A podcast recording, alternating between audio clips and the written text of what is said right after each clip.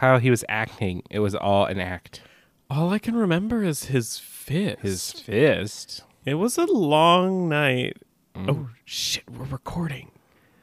Oh, um, Your line is bondage looks good on you. bondage looks good on you, Kay. You know what? I can't do this. I know. I know how hard it must have been for you. I know you only did what I told you, but that doesn't make seeing you watch Buffy with him any easier. I think I need a break. Watching Buffy with the cat meant nothing. I was thinking of you the whole time. You still my girl. Always. This week, the Buffy gays perform an elaborate ruse to discuss Buffy the Vampire Slayer Season 3, Episode 17 Enemies. We'll act out some behind the scenes trivia and our thoughts on the episode while we get Angel all worked up. We'll finally punch Xander in his dumb face and rate the episode on a scale of 1 to 10 stakes. And we'll discuss the queer themes and gayest moment of the episode while cutting the constant bisexual tension with an oddly curved knifey scalpel thing. So grab the closest sharp object, watch a risque European film in a public theater, and call in a favor from that hum, human demon demon uh, the guy that you introduced his wife to with your uh, Buffy gaze. May I just say something? Psych. We're not actually the Buffy gays. I was trying to figure out how to work that in earlier, but then I was like, no, this is already funny. I like it. you, you did it. You did it. You got it. Hello, all. I'm Kyle. And I'm Zach. and we're a couple of small town gays who love Buffy the Vampire Slayer. Together, we'll examine each episode of this trailblazing series through the lens of our own queer experiences, We'll dive deep into the stacks to break down each episode share some behind the scenes trivia at Scooby meetings, and explore queer themes as we stand against the forces of darkness. so whether you're a first time watcher or you've been a fan since the old ones walked the earth. We invite you to join weekly patrols of the Sunnydale streets with your Buffy, Buffy gays. gays.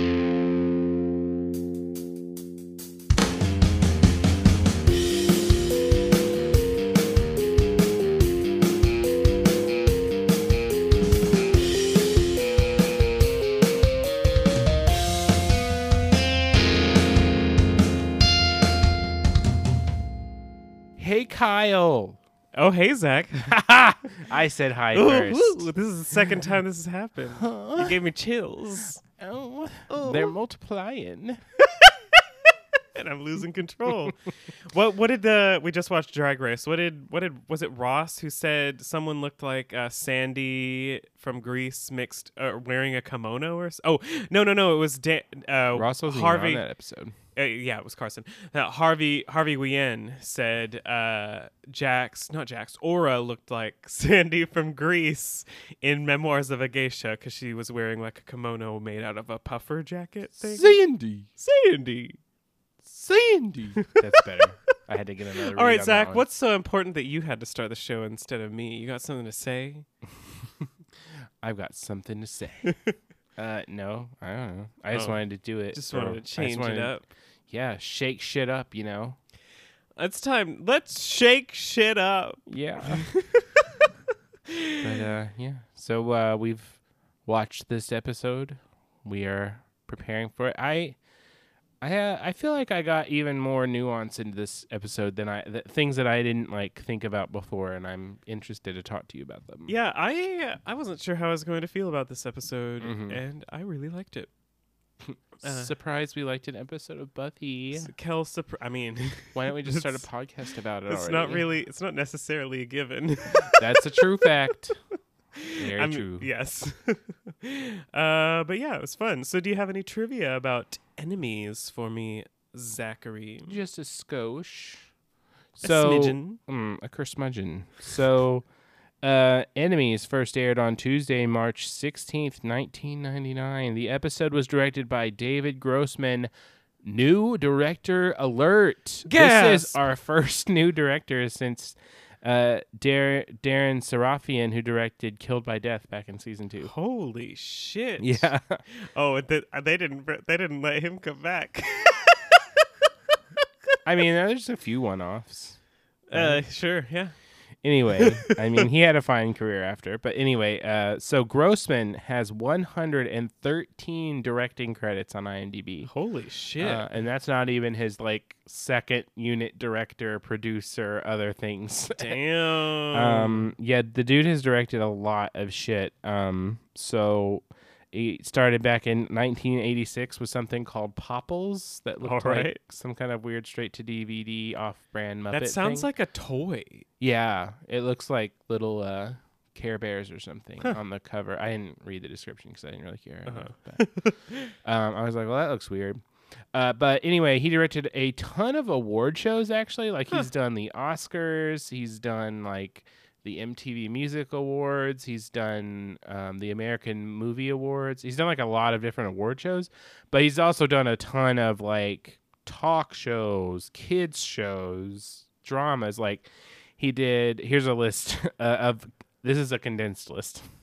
Thank God. Um, so Zach is about to list all 113. he did. credits. This is as condensed as I could make it. Just like the hits that I recognized. um, Uh-huh. and I left off a few, but anyway, The Late Show with Joan Rivers. Um, oh, Joan. he did a just a shitload of kid shows. I didn't write them all down, but it was a lot.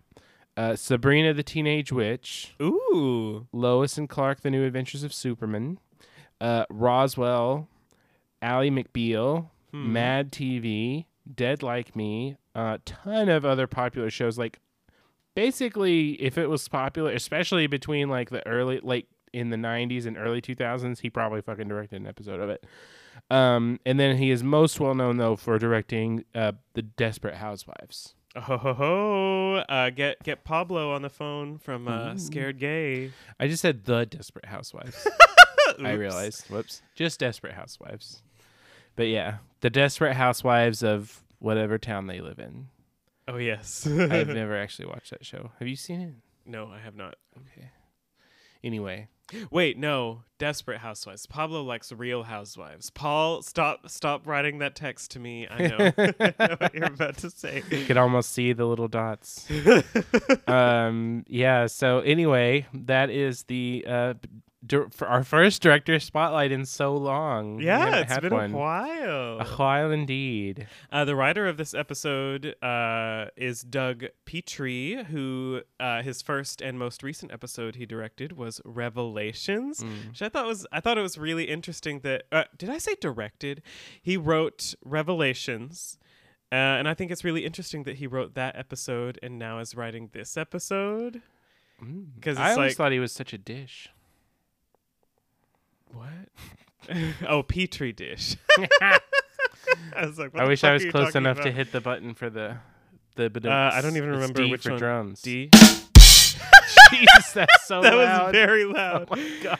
uh yes uh so it's uh so revelations is like that first episode where we got faith's little uh the beginning of her face heel turn and now the Ooh. scoobies are learning that she's evil now so Turn, interesting Turn, turn, kick, turn. So any uh, fun facts besides director knowledge Okay, I want to ask you this question. Um, Mhm. So we've been talking about maybe doing um, trivia for like a bonus episode, yeah and uh, I have a question. Uh, do you know the name of the demon that The they has the book of books of ascension? i don't think so i don't think they say it in this episode do they I don't think there's any way you could guess it.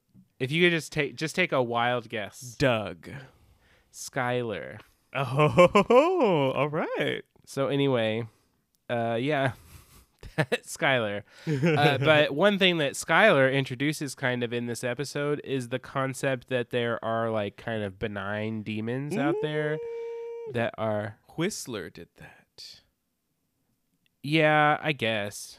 And you even said you said that about Whistler in Becoming.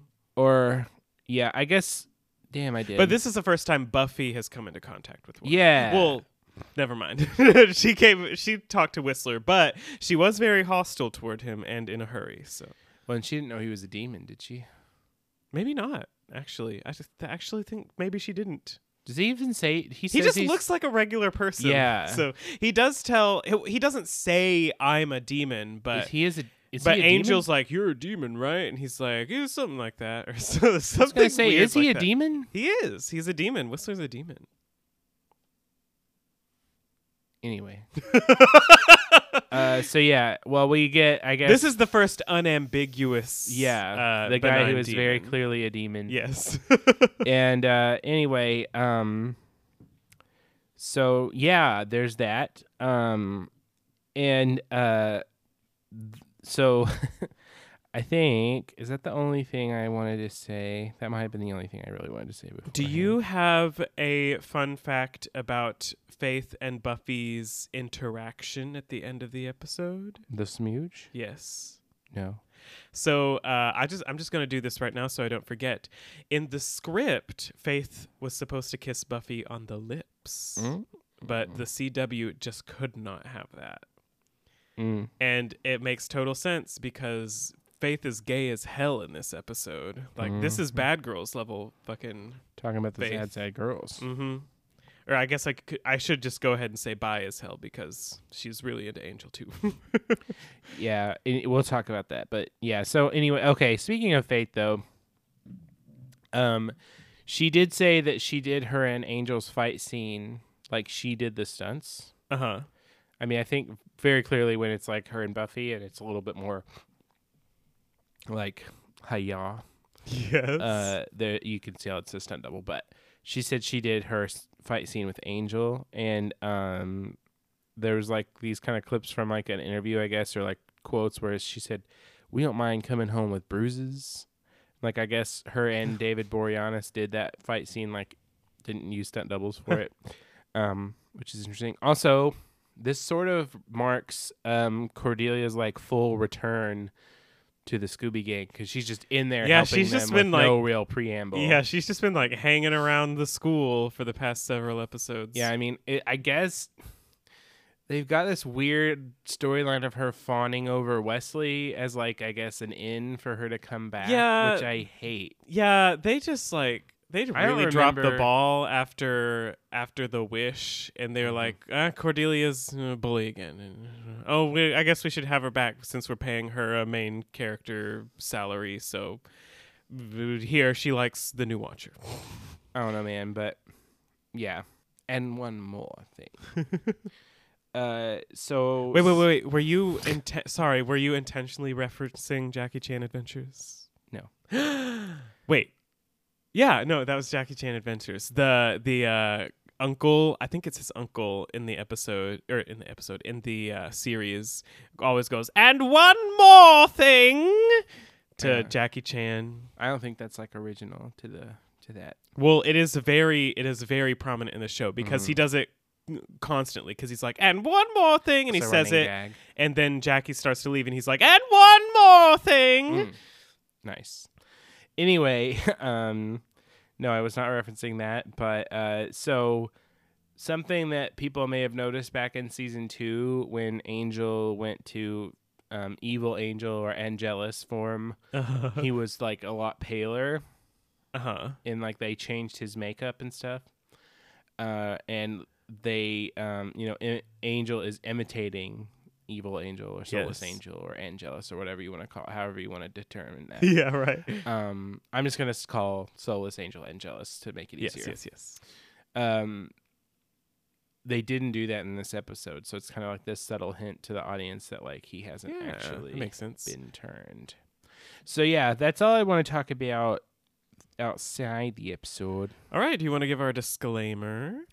Yeah, so it's time for us to do our deep dive on the episode where we share our thoughts and uh, behind the scenes info and all that good shit. Good shit.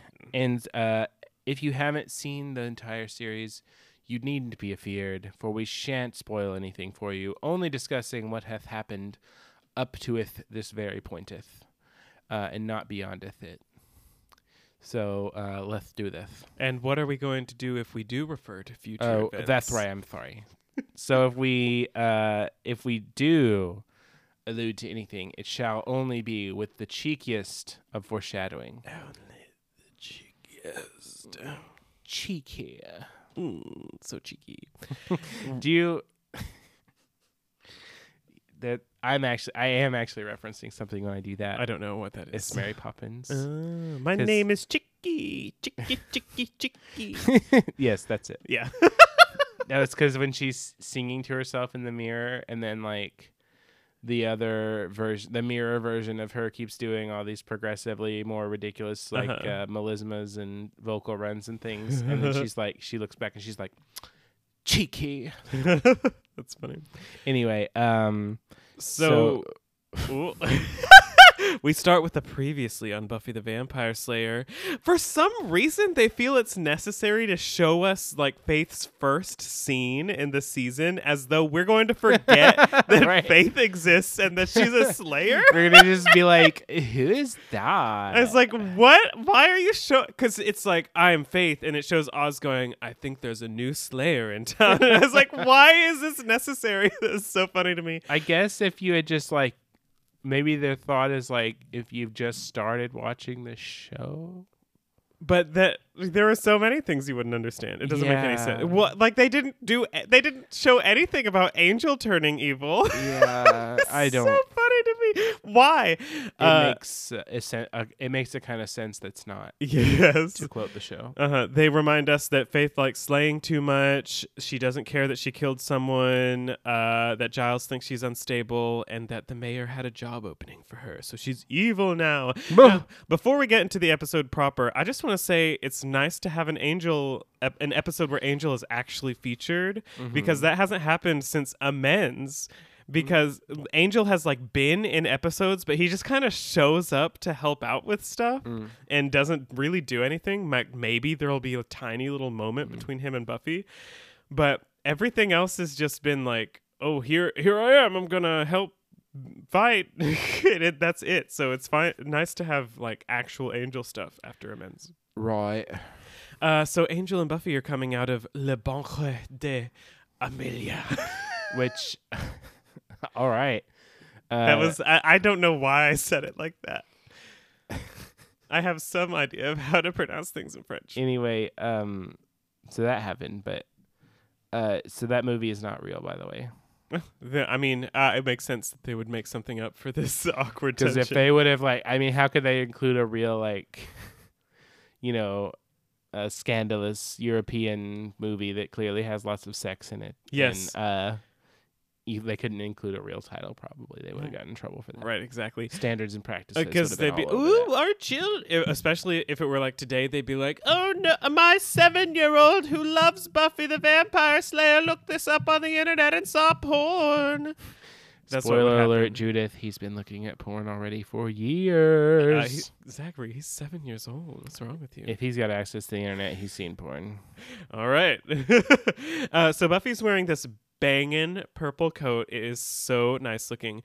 Uh, they're obviously very uncomfortable, and Buffy's like, "That was very artistic. I've never actually seen." I thought it was about food. so, and Angel's like, "Well, there was food." And she's, like, "Oh right, the scene with the food. very funny." I was like, "I was like, did they see a porn in the theater? It seems like they saw. Porn. I don't think it was a porn. I think it was just you know there's A like these- porn. uh, I don't think it was a porno. I don't think it was a porn. I don't think that they saw a porno. but I do think that I don't know where this voice came from, but I do think that they saw a like European movie.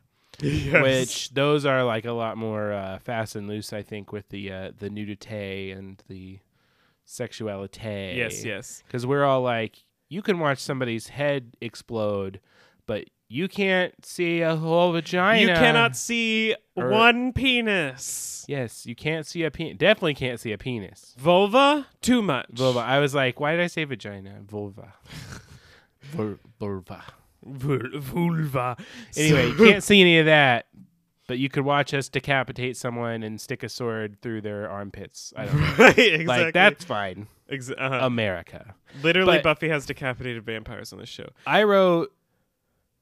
Is this a couples only movie theater? Because there are so every person every coming out as a couple. every extra, yeah, is like paired as a couple. It, it it's actually like a really long time before there was anybody who doesn't look like they're coupley. And it's funny because we've seen several scenes of people coming out of movie theaters in the show, or a couple at least. And every time there's like people, it's like, and people are laughing and children are playing. And I'm like, every time I've seen anyone come out of a movie theater, they're just like walking silently to their car. Just ready to leave. Yes. So um If the, unless they're me and then they're discussing the movie.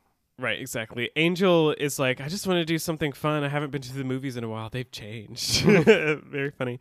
Uh, and Buffy apologizes because she's like, I don't like getting you worked up like that. I know we can't do those things because you'd lose your soul, and I don't even own a kimono. And I was like, so yeah.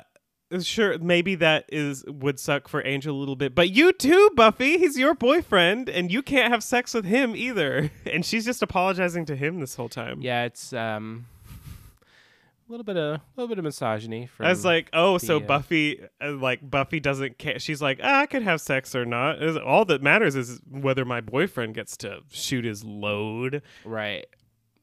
So yeah, I was like, okay, Buffy, like think about yourself too. Jesus. Uh, she talks. It's okay. Women don't have sexual desires. Oh, oh yeah, I forgot Kyle. about that. Thanks for reminding me, yeah. Zachary. it's in every biology textbook. oh yes, absolutely. The ones that have the crosses. it doesn't make anyway. sense with evolution. Why do women have orgasms? I, it's a mystery. So uh, she's like, "Oh, I just don't like to rub your nose in it." I wonder where that expression comes from. that was hilarious. So apparently, that to me says there was like some cunnilingus in that movie, right? mm, Right? I Isn't hope that, so. Isn't that like the subtext that's rapidly becoming text? That's right? definitely the subtext in what she's saying. So anyway, I was just like, all right, And then, and then I was like, Buffy, you should like to rub his nose in it, Right? you can like to rub his nose in it, Buffy. It's fine. Uh, Angel, uh, yes, Angel assures her that he's not going to lose control or get frustrated around her. Because that's after he says being around her gets him worked up just fine. Because Buffy's fine. Uh, and he's like, it feels nice just to feel. Buffy asks him if it drives him crazy when they're close. Did you feel like this was weird? I actually thought this was really sweet, except for the Buffy not caring about herself. I mean, I guess are have they admitted that they're like in a relationship again before this? Ooh, I guess not. it Not just feels like they're suddenly in a relationship now, whereas like everything they've done up until this point has been like, no, no, we cannot touch. I don't, it's just We must not look at each other. I, I don't know. I just I feel like they're since lovers walk there was lovers walk and they were like we can't see each other and then they immediately start seeing each other Mm-hmm. again. And I th- I feel like it's just like this kind of thing where they're kind of tiptoeing Yeah. around it, but it's also sort of understood that they're together. Right. Uh, so he kisses her to demonstrate how much control he has. And uh, he's like, see, safe as houses. And I was like, what the fuck does that mean, you- Angel? that- I've never, never heard, heard that before? No. It's a very common saying. Uh, What does that mean? I would imagine it's like the same thing as saying you're as safe as if you were in a house. I don't. I've never looked up like the etymology or like the background of Um, that. it does make sense for a vampire to use that expression because your own house is basically the only place you're safe from but vampires. that is like that is an incredibly common saying. I have never heard it before.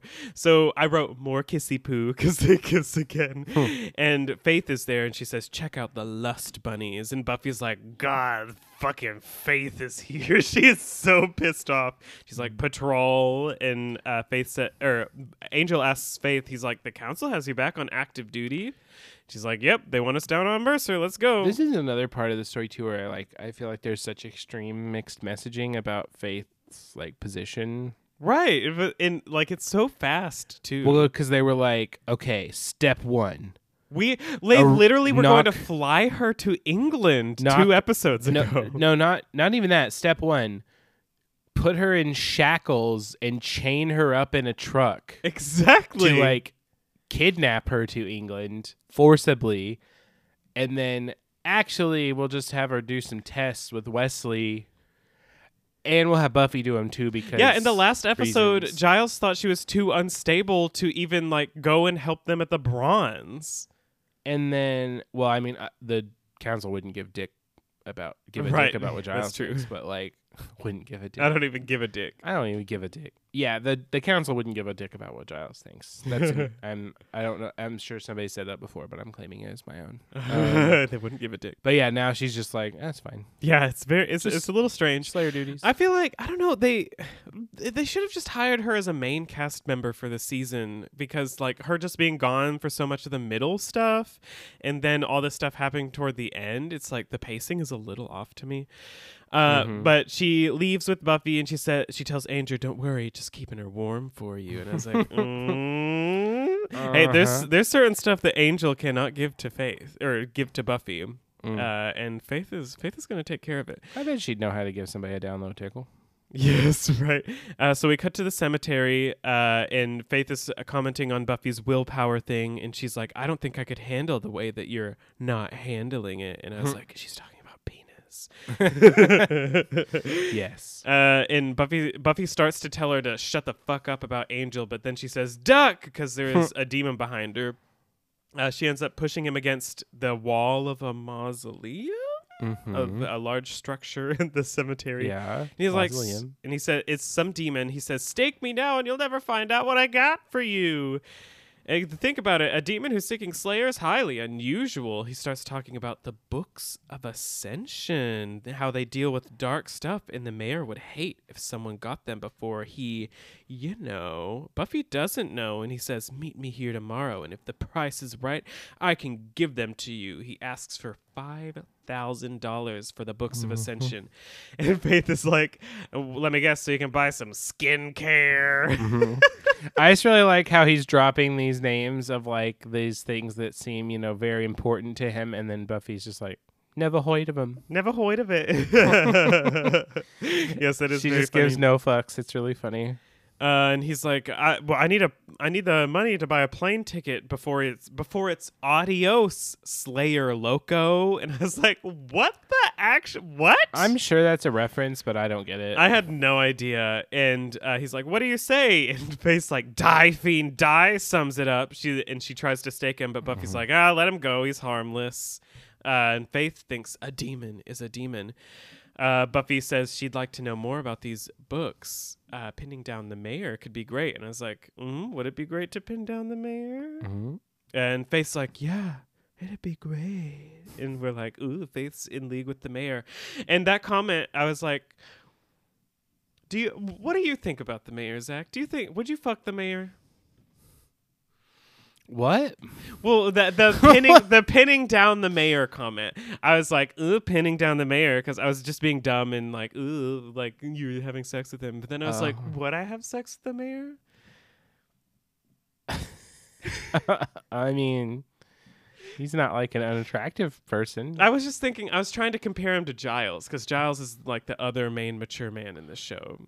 And I was like, I'd definitely have sex with Giles. I think I might also have sex I with feel the like mayor. the mayor gives like way too Republican vibes for me.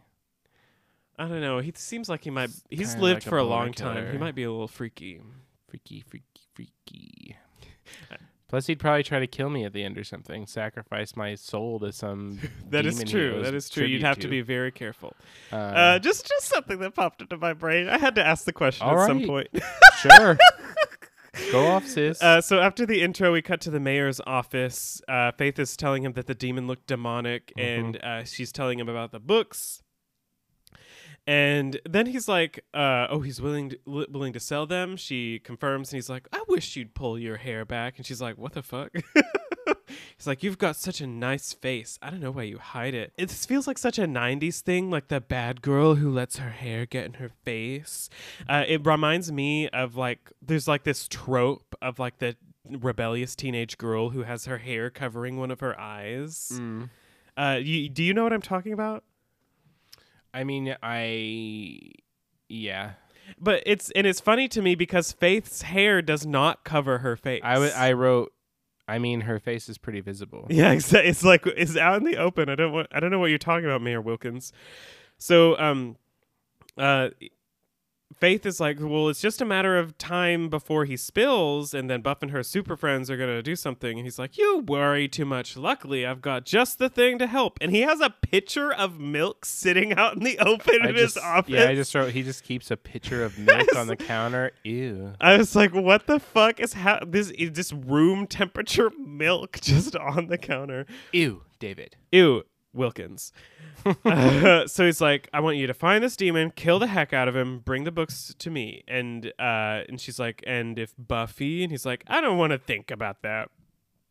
Uh, and he's like, I'd like to think about good, positive up thoughts. And if you fail me, well, replacing Trick was chore enough. And she's like, What the fuck? And he's like, Ah, I'm just kidding. Uh, drink up. There's nothing uncool about healthy teeth and bones. It's like, what the fuck? This man is unhinged. But that's why he's so great. Uh huh. I love it. He's such a wild, like. He's just like a 1950s sitcom dad, Yes. but also wants to murder everyone and has sold is, his soul and is immortal. which is really really cool. I mean, that's what makes him interesting. Yeah, I agree. So we cut to the library, and Wesley's asking about this demon and uh, talking about how it's unusual how he wanted cash. Giles Mm. is like, "Whatever happened to the still beating heart of a virgin?" Nobody has any standards anymore. it's very funny. Uh, they're wondering what the ascension is. Do you not think it's really weird that like there's just no knowledge of this? It seems like kind of a big thing. I mean, like I I I do understand kind of like the idea that like nobody knows. Oh, it's hard to talk about this, but never mind. I should stop talking about it. Okay, It just seems really weird, I well, d- and that there is knowledge in books, but like only this one set of books.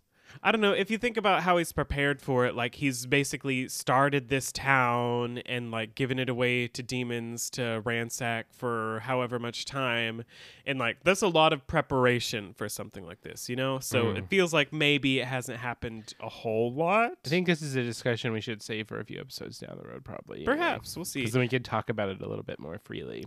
So Willow recognizes that the Marienstadt text has a section on the Ascension, and Giles is like, "How did you know that?" And she's like, "I found it on the secret pile on in your office or whatever you don't want me to see." And Xander's like, "Were there any engravings I should know about? Frolicking nymphs, perhaps?" And I was like, "Of course, Xander wants porn. Remember when he was checking out uh, those books from the library? Right, all to the see- witchcraft books. Yeah, naked witches or whatever. and he was like, "You guys have no idea why I checked those out." And so, and Will was like, "To look at the naked engravings." yes. Yeah, I thought that was um, a very funny. A good callback. Uh-huh. And um, I you I you also skipped over uh Xander's. Wow, or Buffy's. oh. Wow, we have a winner, and then Xander. More importantly, two losers. Yeah, the two watchers had no idea, and Willow just uh, remembers it from this random book she read. Did you notice her sweater?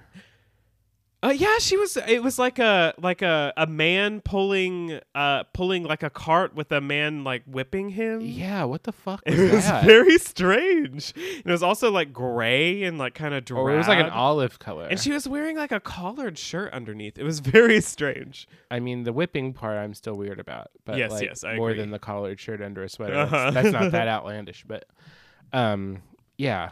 Well, it's not something we've seen Willow wear before. It's yeah, I thought it was very interesting as well. I was just trying to figure it out, and there's like some other shit up underneath it I couldn't see, but anyway. Uh, so they refer to this uh, this book that Willow was talking about, and uh, there's a reference to someone's journal, and they learned that there's a town called Sharpsville where some an ascension occurred, and the town basically just disappeared, and so they're like. I think you need to meet with this demon, and she's like, "Anyone got five thousand dollars?" Mm-hmm. And that's when Cordelia comes in. right. She's like, I have something very important to talk about. What are you doing Friday night, Wesley? And he's like, My sacred duty as a watcher prevents me from. Why? And she Mm. has an English paper, and because he's English, she wants him to help. That's And insider perspective. Yes. Uh, and she uh, studies best in a good restaurant around eight ish. Uh, think it over. and so she leaves, and, And- Xander's like, That, that gives new No, meaning. he says, and on the day the words flimsy excuse were redefined, we stood in awe and watched. And I actually looked this up because I was like sure it was a reference to something, but all I could find was just references to this episode. So I guess that's an original, OG. or maybe it was just like distorted so much from whatever it was quoting that it. I Mhm. don't know. Anyway, it was a really funny line. So they decide they need to find the demon soon and persuade him to lend them the books free of charge. And Buffy's like, Faith might be useful with that. And they're like, Where is she anyway? I was kind of at the beginning of this. I was like, why is nobody questioning why Faith's not here? I mean, Faith just does shit all the time and no one cares. She does just randomly disappear, and nobody seems to mind that much. Uh-huh. And the Watchers Council has just let her start patrolling for some reason out two episodes later. Whatever. So we cut to the demon's apartment and he's like packing up all of his stuff. And one thing that he grabs is this fish bowl. He has a goldfish. it's like, what is he gonna do with it? I was, I was, wa- I was reading some stuff when I was looking up that quote, and one of the things I saw was like, he had a goldfish. Who took care of the goldfish? oh no! Justice for that goldfish. Mm. Uh, so Faith comes in. He's like, I wasn't expecting company. Uh, she asks for the books. He asks for the money, and she's like, How about I don't kill you or whatever? And he's like, You're tough in negotiations. I respect that. And so he shows her the books, and he's like, Ah, you know that money is negotiable. And she's like, I don't like to haggle. So she stabs him. He falls down. He grabs her foot, and then uh, they struggle, and she Oh, stabs him several more times. I want to say too. Um, so when they're having their little back and forth, and he says that you're tough in negotiations, and I respect that. And um, he's saying that the books are like in mint condition and something, and he says some slight foxing around the edges, but otherwise. And I had to do a call out because um, that's something that uh, Coulson says in Avengers Uh huh. about some like I think he has like Captain America trading cards or something. I don't remember it, but anyway, that's like a. I think that's just like a, a little Joss Whedonism thing that's like sprinkled in Mm. there of like being a nerd and collecting things and Huh. having. Anyway, I I just thought that I wanted to highlight the connection between this and the Avengers. Interesting. Uh, so after she stabs him a bunch of times, uh, he's dead, and she like pushes him off of her, and she looks at the blood on her hands, and she seems pretty distraught about Mhm. it. Uh, so we It wasn't until later when I was washing the blood off my hands I even you knew, they, were dead. dead. That's like we did that like an episode or two ago. they had it coming. So we cut to the mansion. Angel's reading, and Faith comes up, and she's like, "Angel, I got nowhere to go. I'm in trouble, the real bad kind." Papa, don't preach because I'm in trouble deep. Um, Can I ask you a question? uh huh. Do you think she's being genuine in this scene or not? No. It was uh, because when she's talking to the mayor later, later, it seems pretty clear that it was already a plan for her to try and get Angel to lose his soul. I have always thought no, but actually, I do think she was. I mean, I think she spotted an opportunity, or like, you know, maybe she did go over there too with the intention of. But I do feel like she was kind of tapping into her real thoughts at I- the beginning. there might be it. a little bit of both. Her like holy shit i am actually killing people like or well i mean it's a demon but like i do think she is a little bit fucked up about this and Uh-huh, isn't just like totally cool with it. And like i think she's doing this thing where she's just leaning into this persona because she feels like people expect it of her and she's like well fuck them i might as well do it. Right. and I I have always read this as just super fake, but now looking at it, and the other thing too, like because they this comes up a lot that Faith is a really bad liar Mm-hmm. and like a like not Eliza Dushku who's amazing, but Faith is a bad actor. Yeah. So I think it's too real to her, but she's using she is using it Yeah. I feel to like try to get to Angel. I do feel that there is definitely some a little bit of sincerity in this, but I also feel like I don't know. I don't think she has good intentions here. No, no, definitely not. But like I I do feel like it's her grappling with what she's doing. Yeah. Yeah, I can see that. And she mentions several times uh, like things about her mom in this episode. uh, the mom never loved. Can I skip past the mom never loved me part? That's from Mhm. this scene. Yeah.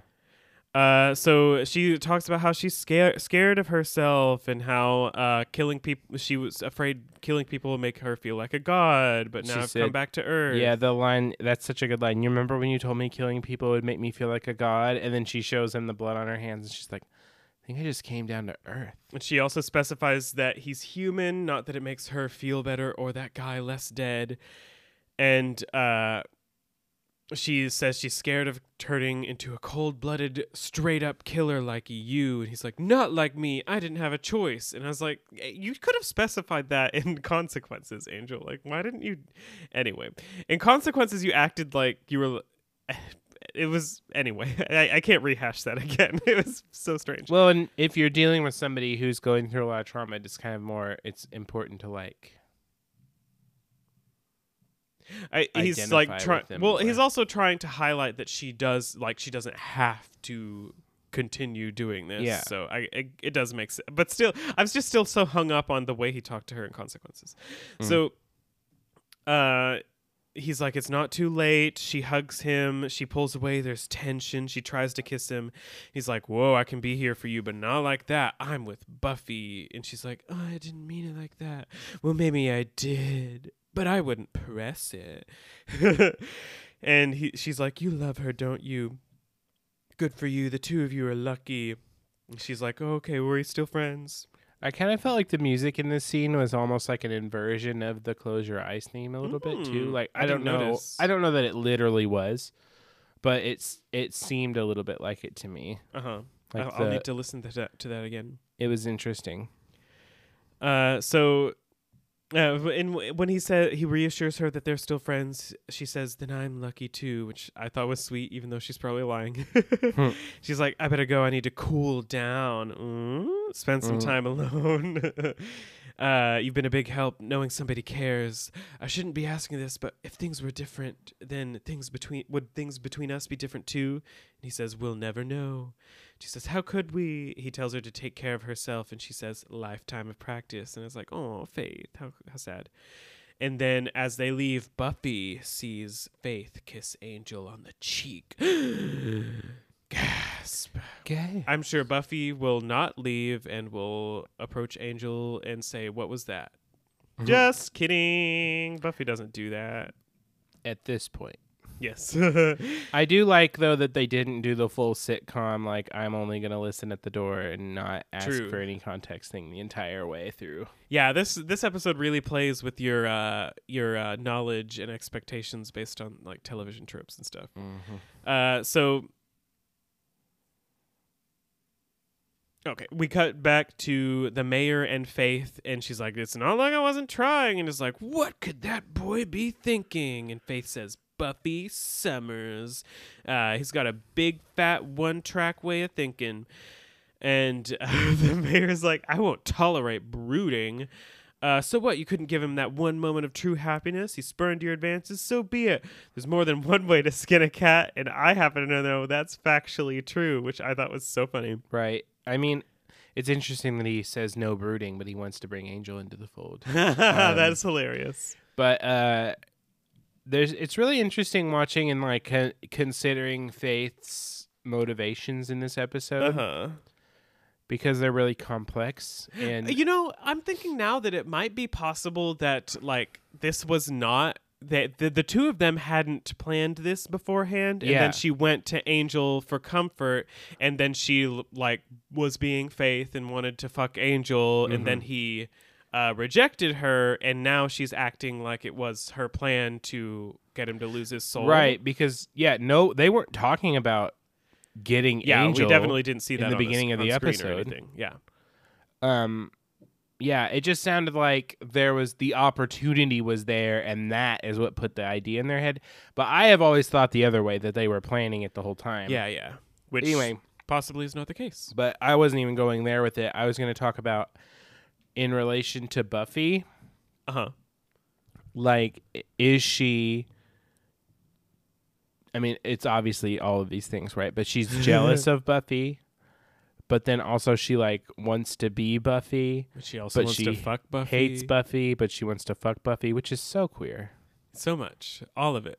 anyway Like it's just like and so relatable. Incredibly.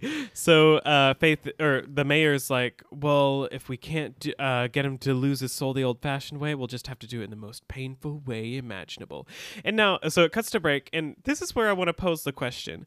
So I feel like we've come down on like what it should be is that the experience of being having this intimate moment physically with the person he loves is what causes Angel to experience true happiness, which makes him lose his soul. However, I don't think the show wants us to think that. I think the show wants us to think that he will lose his soul if he has an orgasm Right. at all, ever. like, not even necessarily with another person.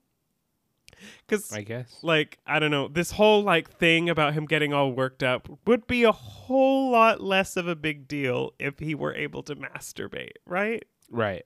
I mean, it would you'd still obviously want to do that with another person if you are like a, if you are an allosexual person, allosexual meaning not asexual, someone who experiences sexual attraction to other people.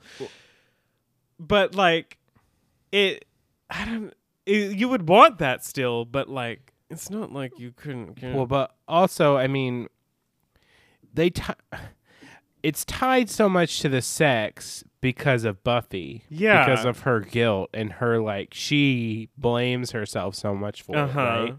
I mean, it's not like I know they couldn't really show this, but it's not like he nuts and then instantly goes evil, right? That's true. he that doesn't did just go happen. like he doesn't just go like oh, my soul.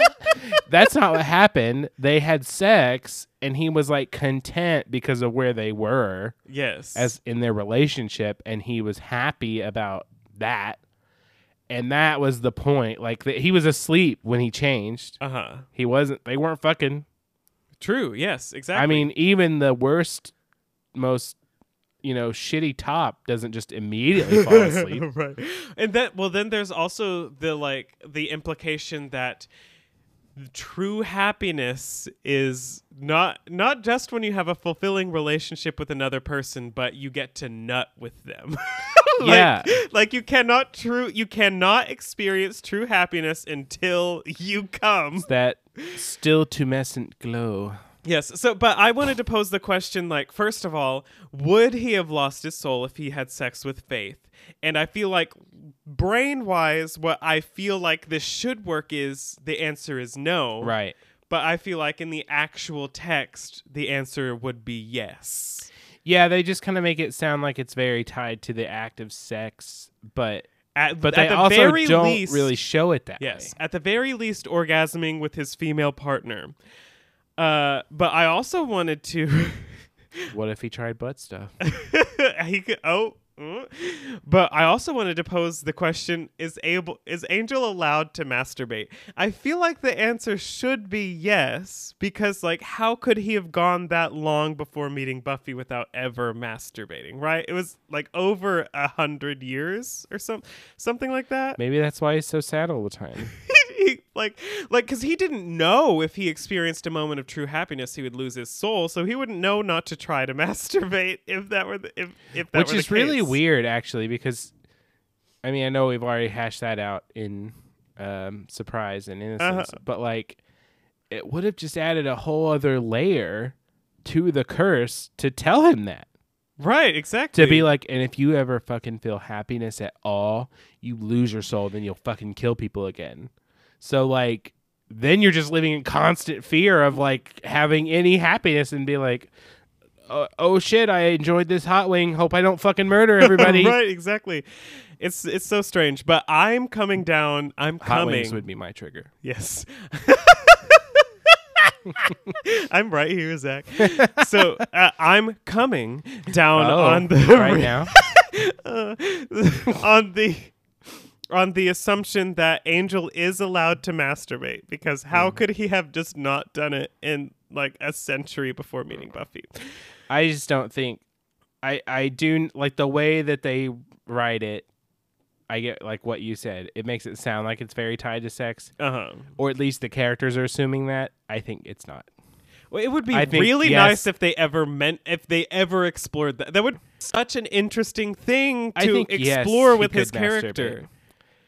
And also, you you think he can masturbate? You and just, did you also- just say that? yes. okay. also, I feel like I mean, because I mean, not that you can't have enjoyment of masturbating, Yeah. but I feel like masturbating a lot of times can be kind of sad. so like, I don't know. Especially if you're an angel, you're living in the sewers, you're just eating a rat, and you're like, oh, I got a nut. It's been a week. Oh God. Oh shit. Oh shit! I got it on the dead rat. Damn it. yes, masturbating certainly does not equal true happiness. So it definitely is not the orgasm. It probably is at least an organ- orgasm with another person. Anyway, we, we go to the library after the break, and Giles is like, I found a six course banquet of nothing. And I thought it was funny that he used the word banquet after the movie. Eh, In the beginning. I didn't even think about that. It's funny. Uh-huh. With a scoop of sawdall as Yes. a palate cleanser. Very funny. Wesley hasn't found anything either. And they're like, there must be something about it somewhere. And Wesley's like, maybe I should contact the council. no, Giles. Oh yeah, Giles says that. that. And then Wesley's like, "It should be I that the council doesn't know I'm letting you work for me, with me. I don't think they'd be very happy with me collaborating with you." Uh, something about uh, oh, and Giles is like, uh, "Well, I'm not exactly singing a glorious song about it either." I wasn't about to burst into glorious song about it myself. right? Uh, Uh, yeah, and then Buffy comes in wearing this very Daphne esque. I was going to. I was like, "What the actual fuck is Buffy wearing today?" She's got like this. but it's a cross between. Okay, it's giving Daphne from Scooby Doo, and it's Daphne giving. would never it- be no, no, caught listen. dead in this. It's giving Daphne from Scooby Doo. The top half, absolutely, is giving Daphne from Scooby Doo. if you say so. the but the bottom half is giving how do you solve a problem like Maria. So it's like Because it's like she's got this long sleeve. I can't remember what the shirt underneath it is colored, but she's got this purple dress on top of it, or it's like blue and purple or something. yeah, it's like very it's a, it's a kind of bluish purple color scheme like Daphne. That's Yeah. what made me think of it. Okay, well Daphne is And green and purple. What's wrong with you? well, okay, but she also wears other colors.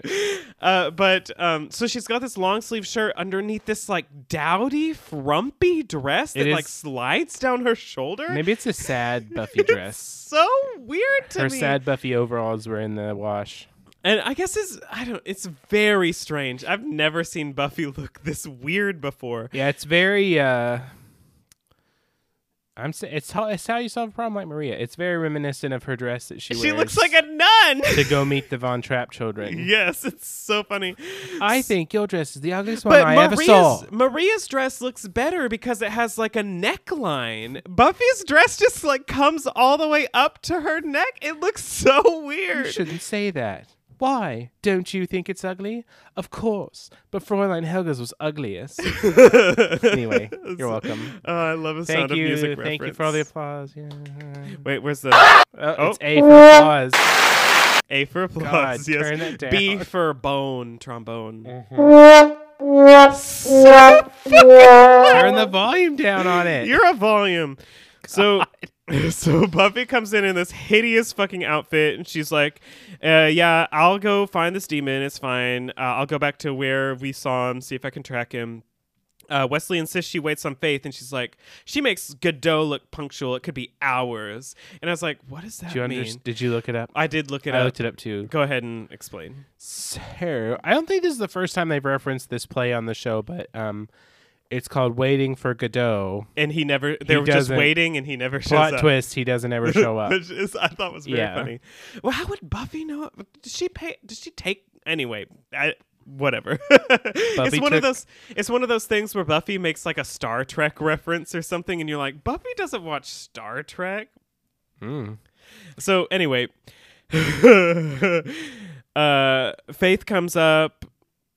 And oh, sorry. Before Faith comes in, Xander comes in. He's like, "I found your demon." Uh, Well, you know, because Wesley, the the joke is Wesley's doing this. He's like, it's going to be almost impossible to find this demon. Yes. And Xander's like, I found the demon. Yes, and uh, apparently he went to Willie the Snitch. He says he beat And- him up. How why you keep skipping over all these jokes? Wesley? Sorry. And and Buffy says to Wesley, "Fashion tip, Wes. Mouth looks better closed." Because he's just agog. That is Xander of all people. Yes. And uh, so Xander says he beat up Willie, and Buffy's like, "You beat him up." And he's like, "I pressured him. I asked him politely." okay, I bribed him. Uh, gave him twenty bucks. Does the Watchers Council reimburse? this, this made me laugh so hard. Giles was like, "Did you get a receipt?" He's like, "Damn!" so just being like a teacher is Uh-huh. so fucking funny because like like saving any- your receipts from restaurants anytime- at Allstate convention. yeah anytime and you have to order your alcohol separate. because, Yes, I because they can't pay for Heaven alcohol. forbid the school pay for your alcohol, but like um eh, when they owe you more alcohol than anyone. Yes, But anyway, exactly.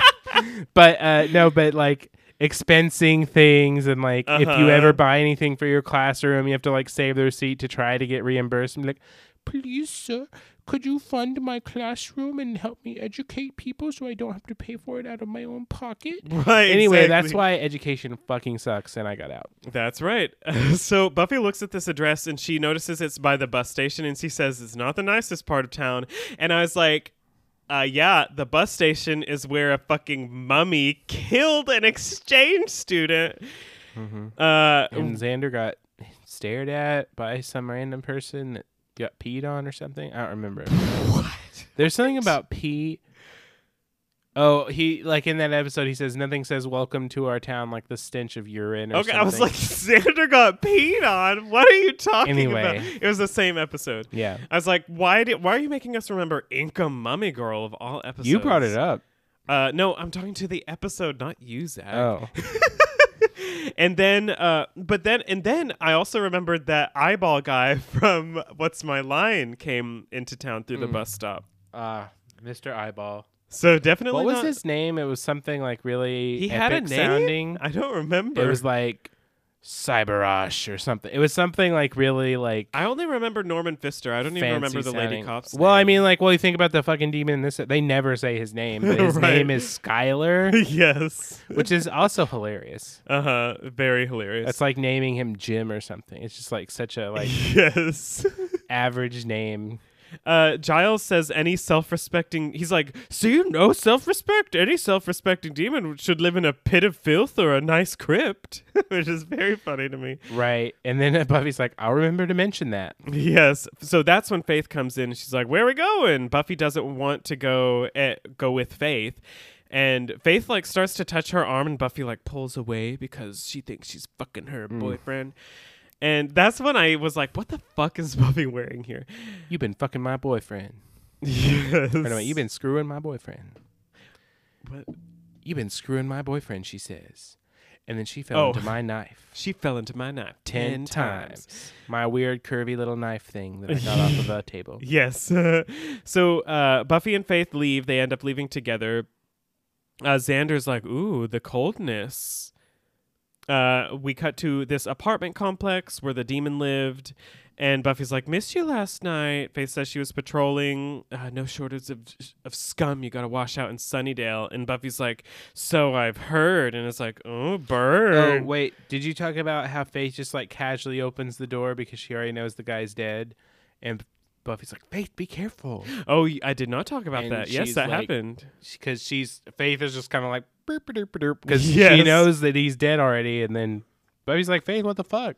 Yeah, right. And then, uh, yeah, then they find the dead body, and he's like, she's like, this wasn't a hit. This was somebody's idea of a party. And then Faith gets offended. She's like, maybe the guy put up a fight. Uh, cause Faith, like Faith was did in the moment. She seemed like she was really fucked up Oh, about. yeah, we didn't talk him. about this. So she stabs him, right? And she's just kind of like, uh, you're dead. And like just starts getting the books, and then he grabs her and fights back. Uh huh. And she was not expecting that, and like to have to like stab him multiple times and like all this shit, and like that's another reason I think she actually was a little bit fucked up about it. Well, yeah, I, kn- I mentioned how Angel. she looked at the blood on her hands, and she's like, "Woo." Yeah, I got distracted to making the Chicago reference again, but Naturally. but yeah, I, that's another thing that leads me to think she really legitimately was fucked up about it. uh huh. Yeah, it's it's some evidence. She's she's given us crumbs. I I Mm. again I feel like she's leaving crumbs. Eliza Dushku's performance is pulling a lot of weight, uh, like more weight than the writing is sometimes She's- when it comes to Faith's she is ambiguity. she is leaving no crumbs. Oh yes, she's dropping crumbs, But but, she's leaving no crumbs. she, she ate and left no crumbs, Uh, but she did drop some on purpose. Mm-hmm. God damn it. so, uh, Faith's like, okay, we got to get going. There's nothing we can do here now. She just wants to get the fuck out of there. We cut to the mayor's office and he's offering someone a mint. And he's like, scheduling a man of your talents is a chore. All the chanting and the sacrifice. My golf game is shot because I guess he's hurt his shoulder or something. What did he sacrifice? Did he sacrifice a person? Did he sacrifice an animal? Mm. I guess we'll never know. Mints. he just threw some mints into a flame. Mm-hmm. Uh, he says, You know why I've summoned you. Can you do it? And the man's like, You have risked great danger in calling on me. The deadliest magics are required to rob this creature of its soul. And the mayor's like, Sure, you don't want any mints? They're low calorie. yes. Um, it's interesting. Okay, Oh. so I want to start discussing the background structure of this episode Uh huh. because it leaves like a lot of it is not clarified. yes. So I guess what we are led to believe. I want to just make sure I am thinking the same thing you're thinking. Uh huh. Where what we are led to believe is this shaman person wizard guy gets summoned by the mayor. Yes. The mayor asks him to steal Angel's soul. He agrees to do it for free, which is really suspicious. You would think the mayor would be like, well, "Really, he had to nothing?" sacrifice something to. I get get, him there, yeah, so- okay, fair. And then he goes from this meeting, I guess, directly to Giles because he knows Giles, Well, and he knows that Giles is friends with Angel. Well, I think it's so he knows Giles, and presumably he knows Giles is like maybe a watcher and in Sunnydale, and not an evil person who will sacrifice whatever to make someone lose their soul. Like that seems like a pretty evil thing to do, right? And he knows Well- Giles is in this town, presumably. I mean, and also like, what is the moral alignment of this guy? I bet he's chaotic neutral. summoned by animal slaughter or some sort of right, sacrifice, exactly. and Or and, maybe and has presumably the actual ability to take someone else's or something's soul away. Maybe the So, mayor like- just got bad information. he's like, I think this is like some like dark magic ancient guy. Well- Maybe he's turned a new leaf.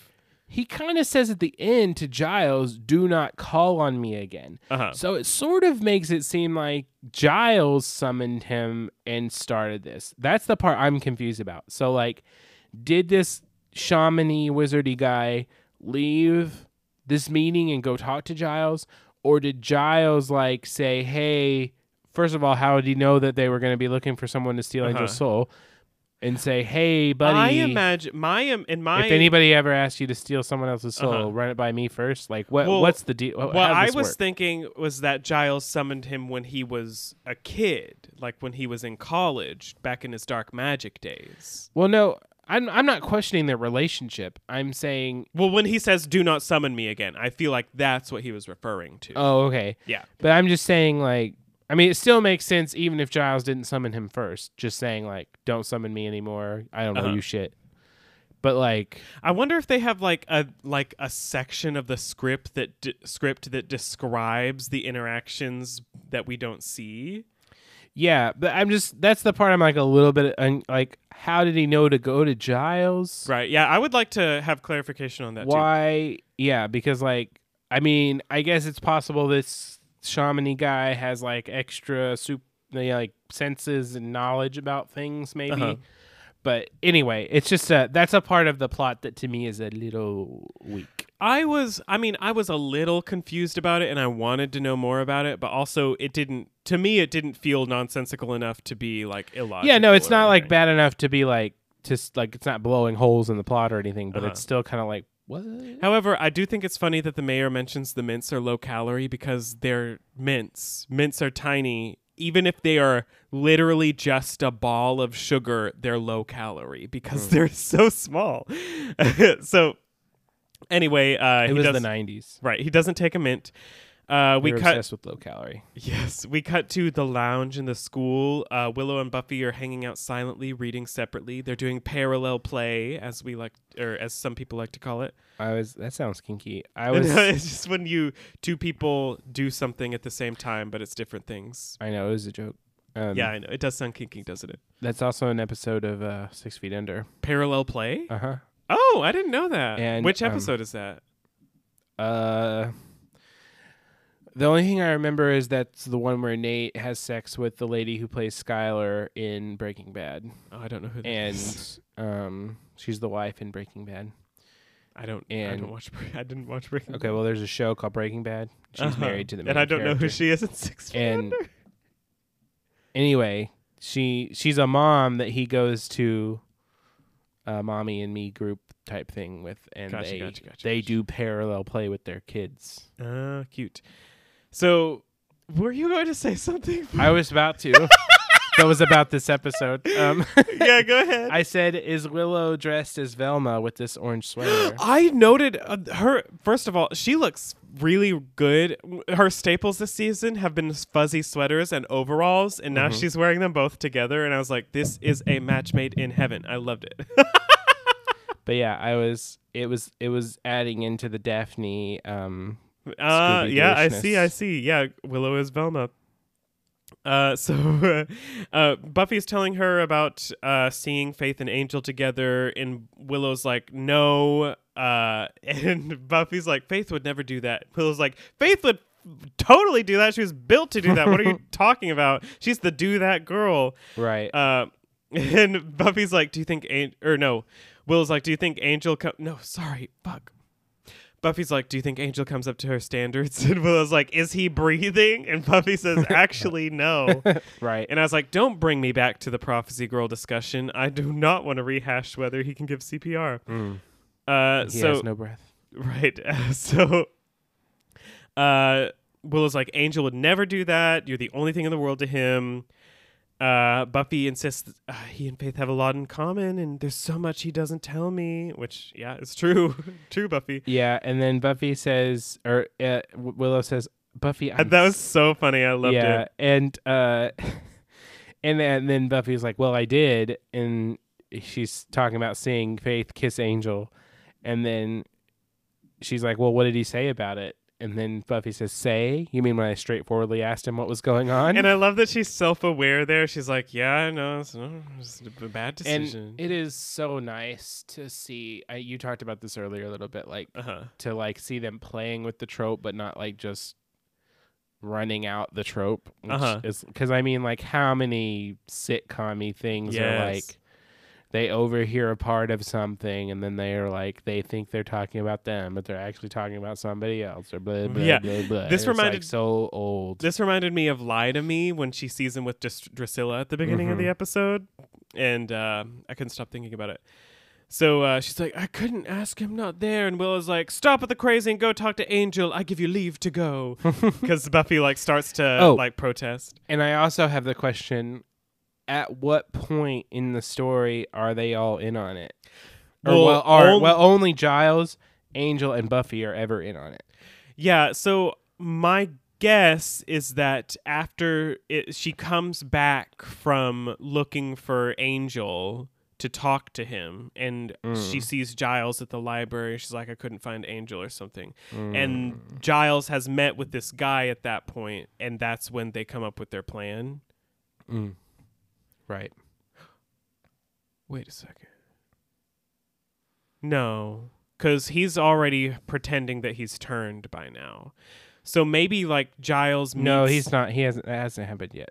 It's well, about he's a, it's about yeah, exactly. So it has to happen before she goes over there, and Angel would have to know that this is going to happen. So I'm guessing that Giles tells Buffy about it, like maybe he catches her before she leaves school that day or something like that, and then Buffy like calls Angel or something and tells. Yeah, about like it. has to be something in between this and Yeah, Angel so before- throwing the blood on Faith or Faith throwing the blood on Angel. Yeah, exactly. So we cut to the mansion. I was so excited to see Angel in a tank top again. of course. Uh, Faith is there, and she's like, "I'm not good at apologies. I generally think I'm more owed than owing."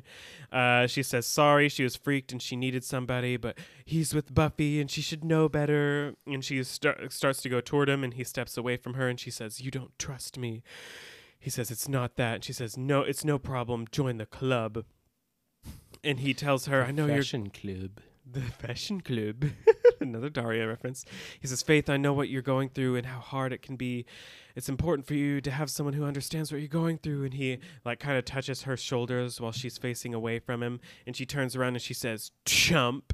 And Mhm. she throws blood on his, Well, sh- or yeah. it looks like blood. She throws some red liquid to on t- his shirt. He wants to trust her. Yes. And that's why she thro- says chomp. Yes, uh, and then the the uh, turban wearing human demon guy is there, and he starts chanting a spell at Angel I called him shaman guy. shaman guy. I don't know. I feel like that's Is that appropriative? I don't know maybe. So I'm just calling him turban wearing human or demon guy. so, uh. He he starts chanting the spell. All this blue stuff starts happening. Faith says, I wanted to do this the old fashioned way, but your loss. I have tricks Buffy doesn't know about. And he, uh, so the blue spell gets shot at him. It lo- I don't know if he's supposed to be floating. It kind of looks like it. I'm not sure. I think it's supposed to be like swirling around him. Yeah. So Angel ends up falling. Uh, the man recedes into the shadows. And uh, Angel turns around and he suddenly vamp Faith after he gets up and he kisses Faith. Faith's. Vamp faith. uh, yeah. Oh, and the, on IMDb there was a trivia bit that said that she accidentally like stabbed her tongue on one of his. Uh, His fangs. That's so funny. So we cut to break after that. and When we cut back, they're still making out. very intensely. Yes, he pulls her off and he's like, Thanks so much. And he throws her against a table and knocks her down. It's good to have the taste of a Slayer back. It's just like cigarettes. Just when I thought I'd quit. It's really interesting too, like what this says about what's going on with Faith right now. She's like keeps making out with him, or it's like, and she's into it. Yeah, because she like doesn't really like- have to do it anymore. She's like, ewy. Yeah, it's Yeah. like it's all part of this like wanting to hurt Buffy, but like also wanting to be Buffy and like Yeah, I agree. mixed up weird thing. And yeah, hmm Yeah, I wasn't even thinking about all that. Uh, also, I mean, Angel's just hot. right. and uh, he says Faith tastes like cigarettes, and uh, not really. He says it's good to have the taste of a Slayer back in my mouth. Tastes like cigarettes. No, Or he just says like cigarettes. just like Just like cigarettes, cigarettes. just Yeah, yeah, yeah. like just when I thought I'd quit. Right, So right, right, the- right, it's more the addiction aspect. Yeah, yeah, yeah, yeah. yeah. So he's like, "There's no tortured humanity to hold me down, but you know what bothers me? You don't seem to be getting the big picture, Faith. Uh, I don't know why you turned me, but I'm glad you did." Uh, and I just want to say, in this scene,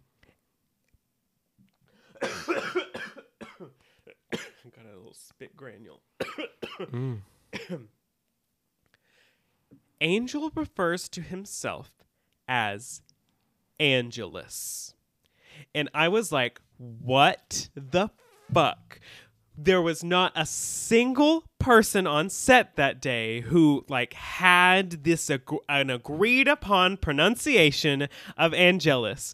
Like we are still we're still working through this. We still don't know if it's Angelus or An- Angelus. And because Angel has said it, I can only assume that the correct pronunciation is Angelus. Well, that would make sense because Spike says Angelus, Uh huh. and they were, you know, homies for so long, and they're like European. But doesn't Giles say Angelus? Yes, Giles and Wesley both say Angelus. I think the mayor says Angelus. I was like, what the actual fuck is. Figure it out! that annoyed me so much. Mm. Anyway, past that, Faith like kind of beats him off. Uh, she's like, I got Oh. my. Oh. yeah, she shoves him off. That was a deleted scene I missed. Right. She says, I got my reasons. And he's like, Let me guess, you want me to be your new boy toy. And she's like, uh, uh they fight a little bit, uh, and he's like or she's like, You you want to be smart? You listen to me. He says, uh, vampires don't establish meaningful dialogue with slayers. And she says, That's not how Buffy tells it. She knocks him down and gets on top of him and he says, Should have known you'd like it on top. She tells him to listen or die, and he's like, Well, while you're there, I mostly want you to wriggle. Which Right. uh, was kind of funny, kind of creepy, and also like really corny, like the way he said it. Right. Well, it was the laugh. Yeah, exactly. I And like that laugh. yes. Uh, so, uh, face like the last time something like this happened, Buffy kicked your ass straight to hell. Want to do better this time? He goes to human face and he's like, I'm still listening. She calls him a good boy. They call a truce. And she's like, I'll hook you up with the real power in this town. Get ready to meet the new boss. And then they make out. There's so much dialogue in this episode. Mm-hmm. You be saying all of it too, girl. It's all important. I'm sorry. all right. wow. Uh, you, I, I will again ask you if you would like to do the recap from now on. Yeah, I didn't think so, I, Zachary. mean, I think we could handle it. Wink. What?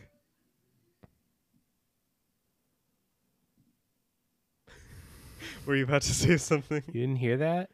You're what? The people? Yeah. Yeah, I The heard that. That's that why I stopped. happened too. That's why I stopped talking. Anyway, um, yeah, you were like, what? Why would you react to something? Reacting to the people.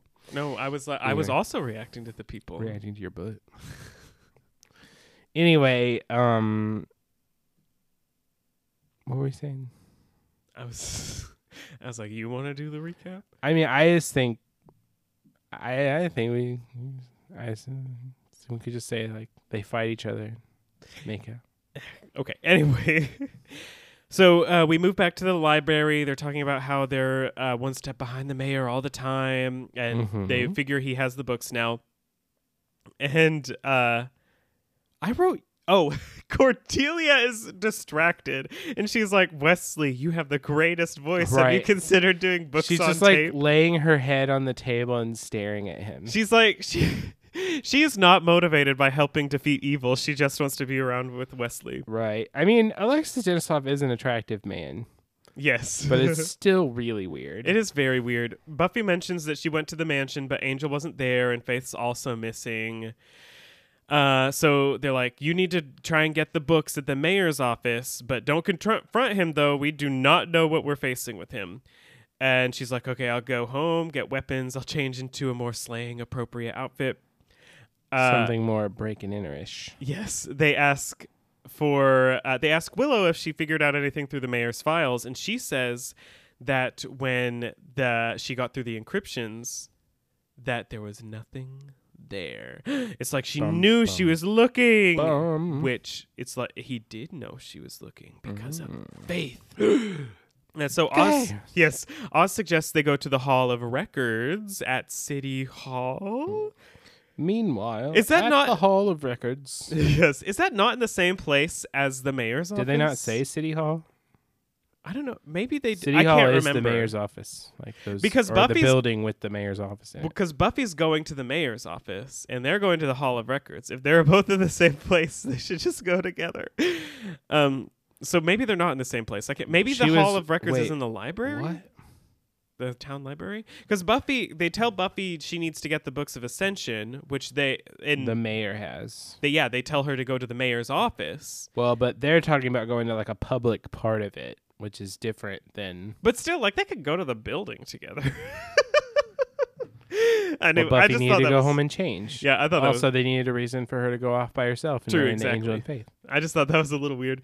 So, um, Giles is like, Wesley, why don't you take the group and look at the Hall of Res- Records? Cordelia's like, I'm in Wesley's group. And he's like, there is just the one group. Yes, very funny.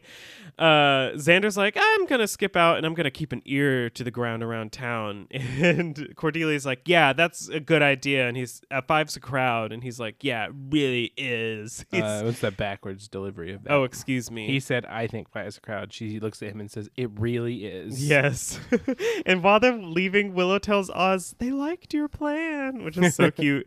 And Giles tells Buffy to be careful, and they exchange like a knowing look. Mm, And I was like, uh, Mhm. uh, little hint. mm. we cut back to the mayor's office. Faith is asking if she can keep Angel. She whispers in her ear, or in his ear as they're dancing. Yes. Uh, Just kidding. He says, Can I keep you? Yes. It's another cast. I'm just going to keep bringing up that Casper reference over and over again. All right. So uh, the mayor asks if he can call An- Angelus Angel, and he's like, I was thinking Master, and he's like, oh, uh, yeah. That was funny. Master. Mm. He's like, your your attitude may get you attention, but courtesy wins respect. I am the one responsible for you being here right now. And that's when Angel picks up the letter opener, and they're discussing how there's no side effects of him being soulless and how he's free. The mayor's like, poetic. And uh, Angel's like, So what the fuck are you talking about? What's your point? He says, You're a powerful young man. You're good for faith. There may be a future for you here in Sunnydale.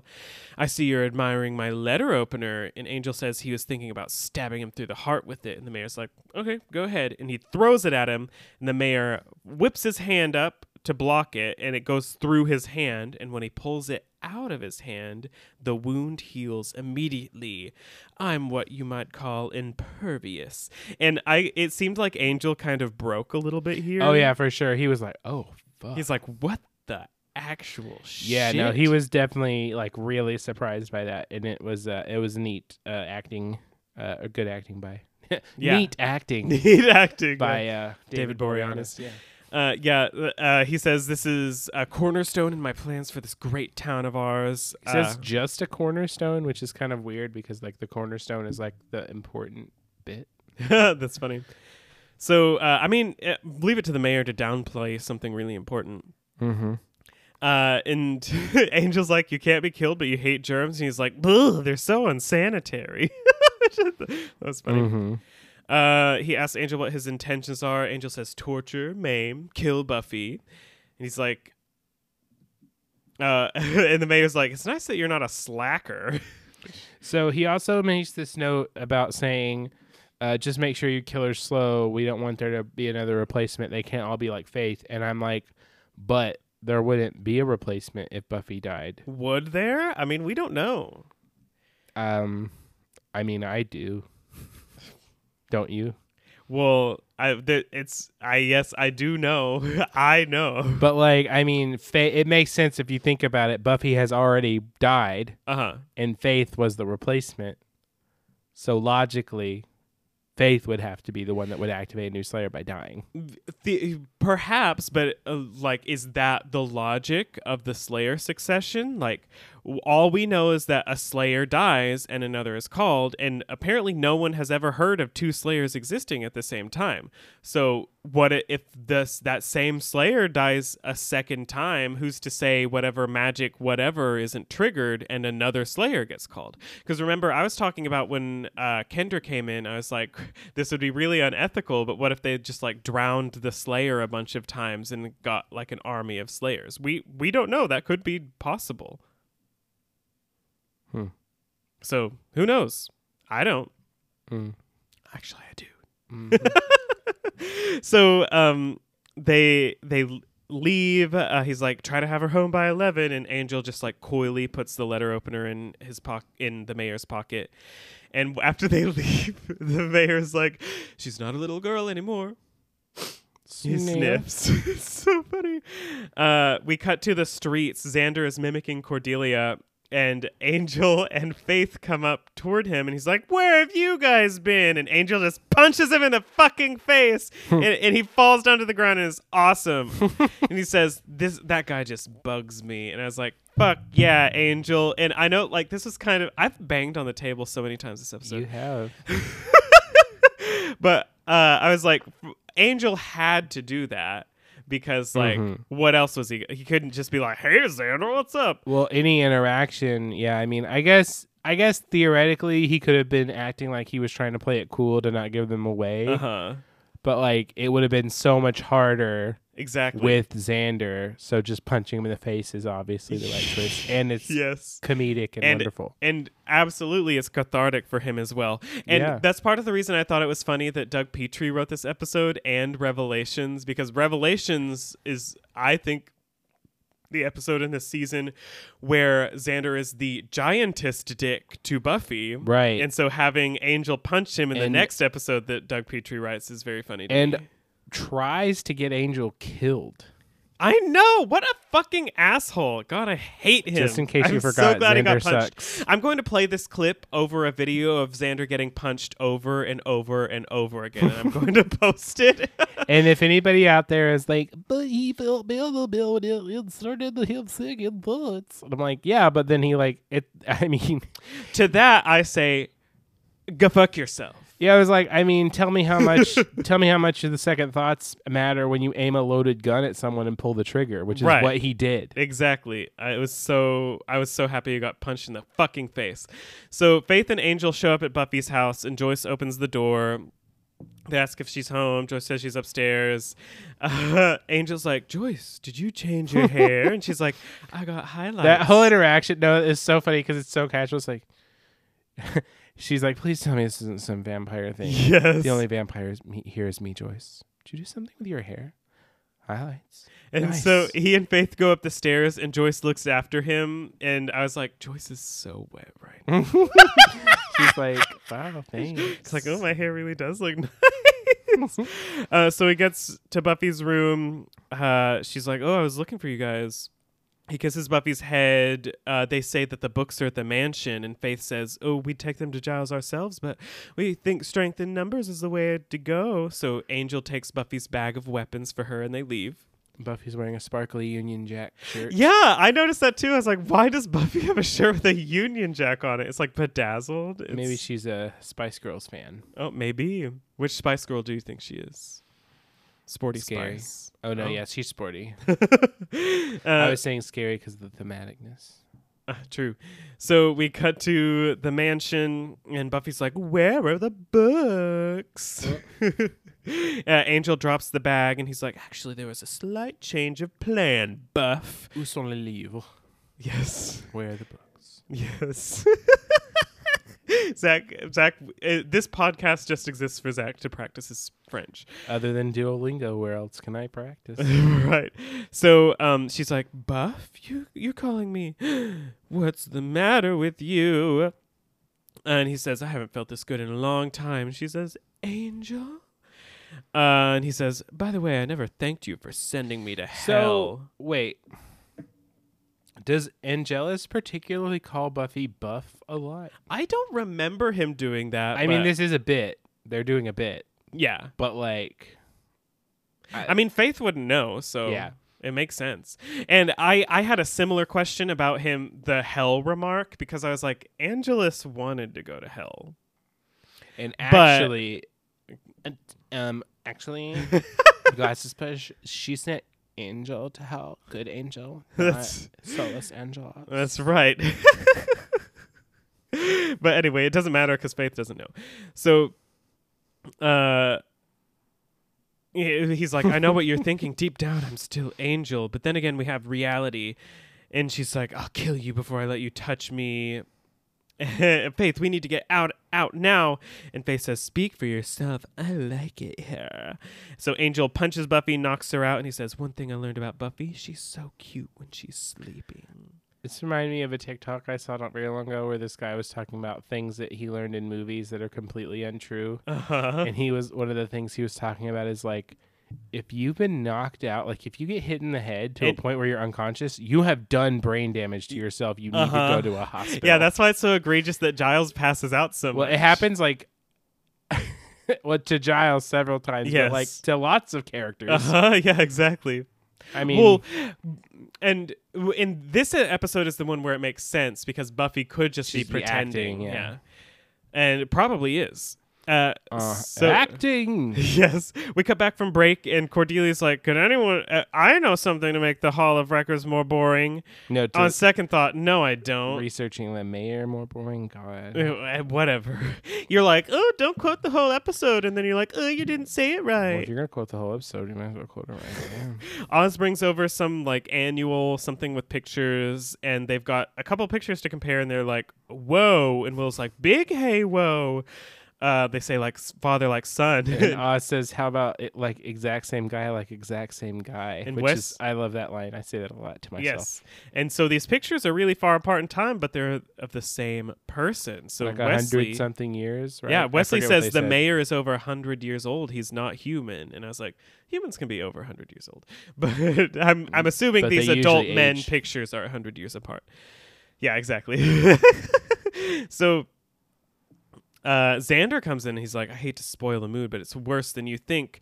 Angel's back in a bad sense. I hate to, s- I'm not the, I'd like to say I'm not the kind of person to say I told you so, but I am. I told you so.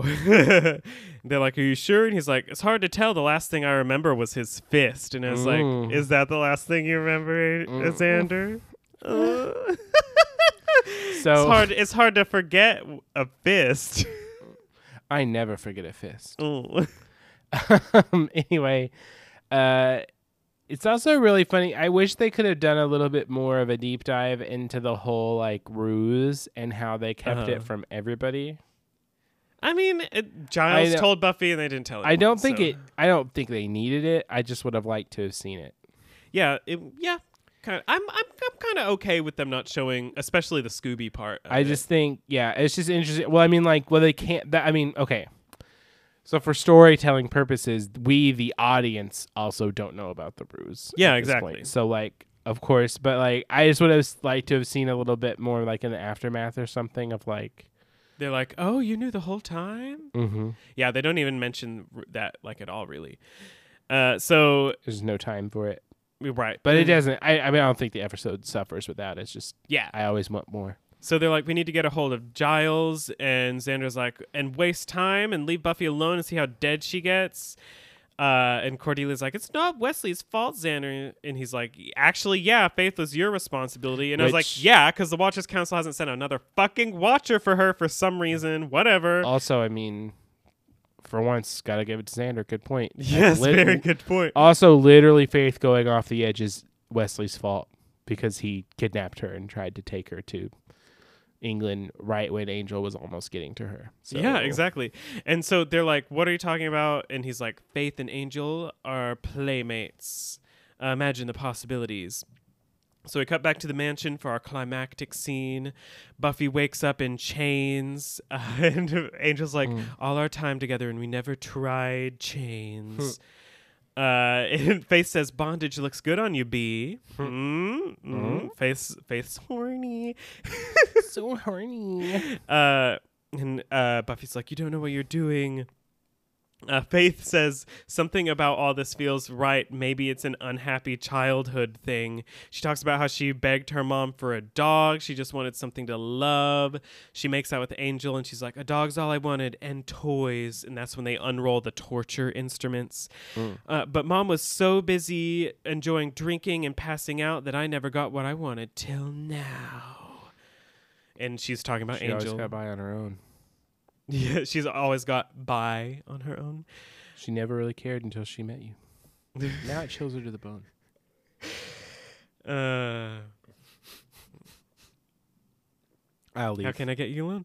So Buffy says Angel's a killer. When he's done with me, he'll turn on you. and Angel agrees with her. And Faith's Yeah. like, I guess we'll just have to keep you around for a while. Some really good play acting from Angel, and and like Uh-huh. the way Buffy gives him a look, like "fuck you, man." right. And Faith is like, if you're a screamer, feel free. And I was like, ah, Faith is so fucking gay in this episode. She's into it. Uh huh. And uh, Buffy's like, "What's in it for you?" Faith says, "What isn't? What do I hear about everywhere I go?" Buffy. I slay, I behave, I do the good girl routine, but everyone thanks Buffy. Didn't anyone ask? Uh, did anyone ask if you could be a little more like me? And then Angel's like, "I didn't." And I was like, "I was like, what? Why did you say that, Angel?" Um. Or actually, that's why that's when she gives him the look. Yes. And Faith is like, uh, you get the watcher. And I was like, yeah, Faith didn't get a watcher. Good point. You well, get- she did get one, but she got killed. well, yeah. And then they didn't give her, were like, a "Ah, need replacement one. It's fine. yeah, right. Uh, you get the mom, you get the Scooby Gang. I get Jack Squat. This is supposed to be my town. And Buffy tells her to listen. She says, Why? Are you going to give me some Buffy wisdom? You think you're better than me? Say it. And Buffy says, I am. Always have been. And Faith's like, maybe you didn't notice, but Angel's with me. You guys could not see the pose that Kyle just did, and it was so sassy. It was very sassy.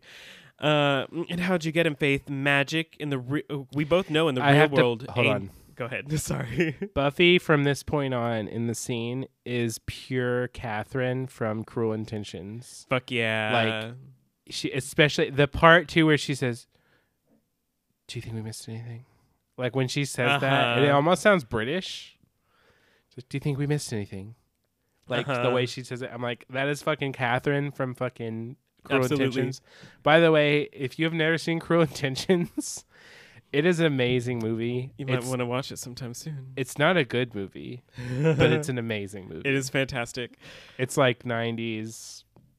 Just it is. It is also. nostalgia at its Just don't best. expect to not feel a little icky while watching it. icky. I mean, okay. Icky, icky, icky. So it's got, you know, Sarah Michelle Gellar.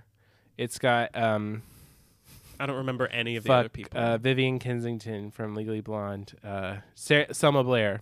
Uh huh. It's got Reese Witherspoon. I mean, fucking come on. Christine Baranski is in it. Oh yeah. Like, I feel like as a gay person, especially if you were, I mean, any any gay person, but like, especially if you were a gay person that grew up in the '90s, like, come on, it's such a great movie. It's fantastic. So uh, she's like, Angel would never touch you, and you know it. Oh, How'd you get him, Faith? Magic. yes. I know you said that already, but I love it. And Then Faith punches her. and she's like, "You had to tie me up to beat me." There's, There's- a word for, for people like you, Faith.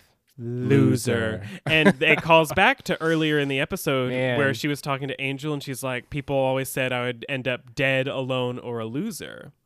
I really do like to like I I kind of love this like like brutal badass part of Buffy, which we don't Uh-huh. see a lot. Like, Yeah. she is like when she tortures the vampire in uh what is it uh it's the first episode of season two when she was Mhm. bad when she Yeah. drops the cross into their mouth Right. This just kind of like where she's just like. I mean, it helps that she's really in the right here, but Right. like just this just complete like fuck you bitch and like it juxtaposed with like if you've seen the episode before and faith is like so haughty and so like gotcha bitch. And like just knowing the whole time that buffy's like oh do you? Right And, like, exactly. it just makes this so much more like delicious. It's wonderful. Uh-huh. so after buffy calls her a loser faith stabs the wall next to her and she's like you're trying to make me mad so i'll kill you but i'm too smart for that. Are you faith? And uh, she's like "S- uh, you, you got to stick around. And buffy says for your boss's ascension. And now we're we're f- trying to draw that Boss's information lame out. ascension? Like i couldn't stop it Right. And she says, You can't. Uh, the mayor's got it wired. He built this town for demons. Uh, we, we haven't heard about that Hmm. before. To feed on. Uh, come graduation day, he's getting paid. And I- I'm going to be in his right hand. And she's like, If he has hands. I'm not clear on that yet. right Very funny. All your friends are going to be kibbles and bits. Think about that when your BF's cutting into you. Oh, boyfriend. I wrote, I write, I write uh, abbreviations to make sure that I can get through while watching. And then, so then we get the line, and it, it's where she says, "I never knew you had this much hate in you." And then she says, "I guess I'm the world's best actor." And Faith then, says that. yeah, Faith says that, and then Angel says, Second best. and then it's really, it's kind of annoying how cheesy this is because it's a fucking great line. Uh huh. In a really great moment, but then they did this really weird slow mo thing. for like three or four seconds, it- like just Faith turning around to look at Angel, they slow it down to like seventy five percent. There's like no reason it needed to be in slow mo. it is so corny and, And strange. I was like, and then, then we get the Buffy's like, graduation Man- day. Think we missed anything? yeah, and then Angel says, "I think we know everything she knows." And I Buffy say says, something? Psych. after shaking off the chains. Yes. she's like, You played me. You fucking played me. She doesn't say fucking. But right. She would have if it was made today. Yes, uh, and the Scoobies burst into the mansion, And- but they're like, "What the fuck's going on?" and 'Cause Faith kinda, like, throws Angel, Angel at them. onto Xander, And they're because like, all- but they're like pointing the crosses at him, like, uh, uh, uh, what? right. And so Buffy and Faith fight, uh, and they eventually end up at each other's throats with these sharp instruments. And a face like, "You can't kill me. If you kill me, you become me. You're not ready for that." And then she kisses Yet. Buffy. Yet, yeah. Oh, well, so she says, "You're not ready for that." Then she kisses her on the forehead, and then she says, "Yet." That mother does not play that. that. yes. And Faith runs away. Willow asks if Buffy's okay, and we cut to the next scene.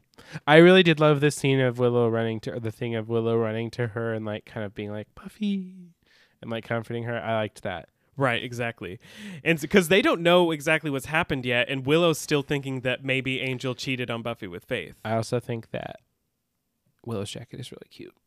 Willow's always super cute. I With like loved her it. fu- well, It's like the has like the fuzzy hood thing. sometimes it's bizarre, but still cute, cute. still. Yes. But no, it was like it's got little like flowers and vines on it or something, and yeah, it's cute, cute, cute.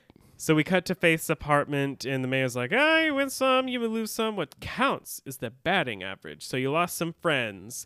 And Faith's like, "I wouldn't call them friends." That's you skipped a scene. I skipped a The library scene. debrief is next.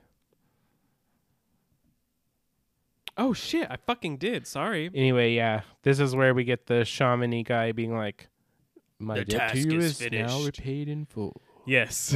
so this is where we learn that Giles has uh, just got a debt paid back to him by this guy who fades back into the shadows. And we really the only real explanation that we get of the whole thing is Wesley being like, "You did you performed a dangerous charade that that pitted Slayer against Slayer, and worst of all, you didn't tell me."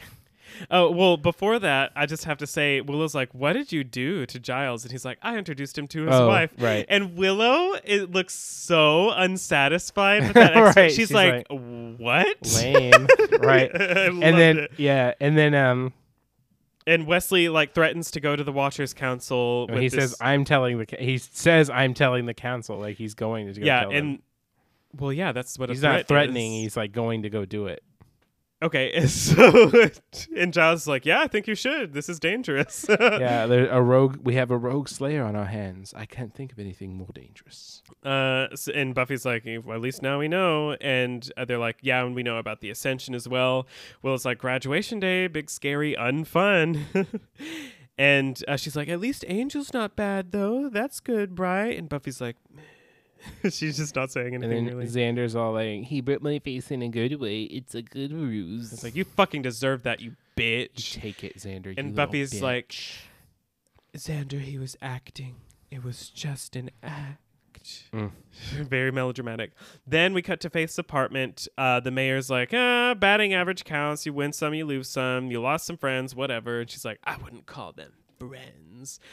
Uh, and he says, "Chin up. I'm not disappointed. I know you'll always have me. Uh, you're I'm your best and most important friend. Uh, when the ascension starts, uh, they'll be lucky if there's enough of the in crowd to fill a pothole.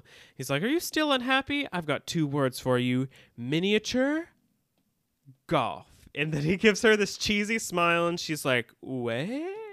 And then eventually she's like, so apparently, um, according to IMDb, that laughter wasn't scripted. It was like actually Eliza Dushku breaking at the absurdity. I would the, do that too. It's the villain hilarious. of the movie saying, "Well, you lost all your friends and got caught being evil. Let's go play mini golf." I just want to say this mini golf suggestion uh, brought me back to Ted. I was like, Mhm. oh no, not mini golf. nothing, nothing good ever happens in mini golf. Kyle's not wired that way. And then we cut to this bizarre ending scene. The shackles, which are kinky. Okay, listen. Hold on. First of all, more geometric handles. now, I have always been irritated at this. I have always been like, she's mad at him for Uh-huh. acting. But let's step back for a second. She just reenacted the most traumatic thing that has ever happened to her. So that's what. So I would like to believe that the the creators of this show wanted us to view it that way, but I do not think they did at all. I think all of the previous stuff in the episode with the, the like her seeing him and Faith together and being worried about him and Faith and he doesn't mm-hmm. tell me so many things and then she's so upset seeing him make out with her when they're pretending. Mm-hmm. Like I don't think the intention was for her to be experiencing P- PTSD about this. Mm-hmm. Now, that would make sense and would be much better writing. And it would be great writing if we could actually tell from this scene, but we can't. it's just so weird and melodramatic. She's like, I know you were just doing what I asked of you. And he's like, well, that's what makes me think they actually did somewhat have that in mind. I. I don't think so. Like I want I really really want to believe that. To me, I think they added all the other shit because they're like audiences are too dumb to just accept oh she's experiencing PTSD about this because it reminds me a lot of like I mean, okay, listen, I know that J.K. Rowling fucking sucks and is a piece of shit. Fuck her. But like Harry Potter, okay, fifth book. Everybody's always really complained about that book, right? Because Harry's very like whiny and very like pissy with everybody in the whole book. But like he just watched somebody die in a fucking graveyard after going through this horrendous ordeal, right? And then nobody talked to him all summer. Nobody like tells him anything and everybody's pushing away from him. So yeah, he gets really fucking angsty, so it makes sense, right? To me this is kind of the same thing. And I See, I I, would think I would look at it the same way if I thought they effectively presented it to the right, audience. which is well well that's where I'm going next. Like I think I think they were like nobody's going to get all that. We need to add this other layer which did not need to be in there. about Yeah, the- and her so being that- jealous of faith. Yeah, and thing. that's what makes it really bizarre and like straight people bullshit. and I was like, are the straights Yeah, okay? What is it- going on? it does take away from the um because yeah like w- i agree with i know like i'm saying i sounds Yeah, like i don't yeah. but i do agree with what you're saying they wrote it to be like it was too hard seeing you kiss her exactly kind of thing which is so annoying Uh huh. And it, he's so i'm choosing to believe the better reason He's like, I know how it must have felt for you, and she's like, I don't think you do, and she's like, I, it wasn't even a question of whether you liked it, it's just after, I need a little bit of a break, and he's like. Uh, okay. Uh, he's well. He doesn't say anything. He's stone faced, and she starts to leave, and he goes, "You still my girl," and she says, "Always." And that's when we cut to the credits, and I was like, harry potter "Oh reference just kidding God." that hadn't happened yet yeah, absolutely but not. um, unless you're talking about the timeline of the books themselves in which case Uh. it had happened Yeah, it will. The the entire all of the books had happened before. Anyway, um, I'll stop talking about Harry Potter so I don't trigger anybody. But um, yeah, I do think I. I mean, I do think it's the intention of it is there, but then it was just delivered so shit, so not yeah, well. it, it definitely could have been written a little bit better. I also want to point out Zach was not being condescending with that. I wasn't. comment. That's just how I sound. I'm Yes. sorry. My voice really just sounds sarcastic all the yes, time. he's like, so I don't trigger any snowflakes. That is not how I feel. That is not how I think. so uh, we cut to the credits, and that's the end of the episode. Uh, I don't think we need an in memoriam for Skyler. Rest in peace, Rip. demon. I don't know. Can you rest in peace? I'm not sure how that works. Rip. So rap. as we go through each episode, we're gonna give them a score from one to ten stakes. Zach, how many stakes are you gonna give this episode? I give it eight because I feel like there are Oh. some plot elements that are. Yeah, like I think overall it's a really strong episode, but like, I do feel like the whole thing with the shaman guy is like a little bit weak.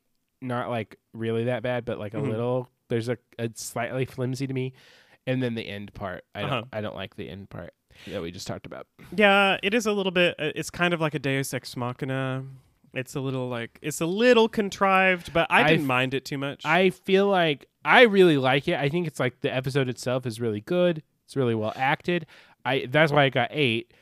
But I do wish there had been a little bit like more of a breadcrumb type thing for us Uh-huh. because I feel like that makes the twist better. yeah, when you look back and rewatch, and you're like, oh fuck, that's what that means. I agree. Where there's a thing in it that like kind of it wouldn't give it away the first time you watch it, but then it's like, oh. But also like presenting it just so matter of factly like it is. It's like we've already they've already taken pains to establish this as a show where like anything can happen, like killing Jenny and Angel turning evil and stuff like that. So like there it, it could just be like run of the mill. Oh, this is a Buffy plot twist here, and then we're like, actually the status quo is the same at the end of the episode. And it's I- kind of like a subversion of a subversion. Yeah, which I respect that part. I think the whole It's concept the way of they it, do it is a little bit contrived. the whole yeah, the whole concept of it is really cool.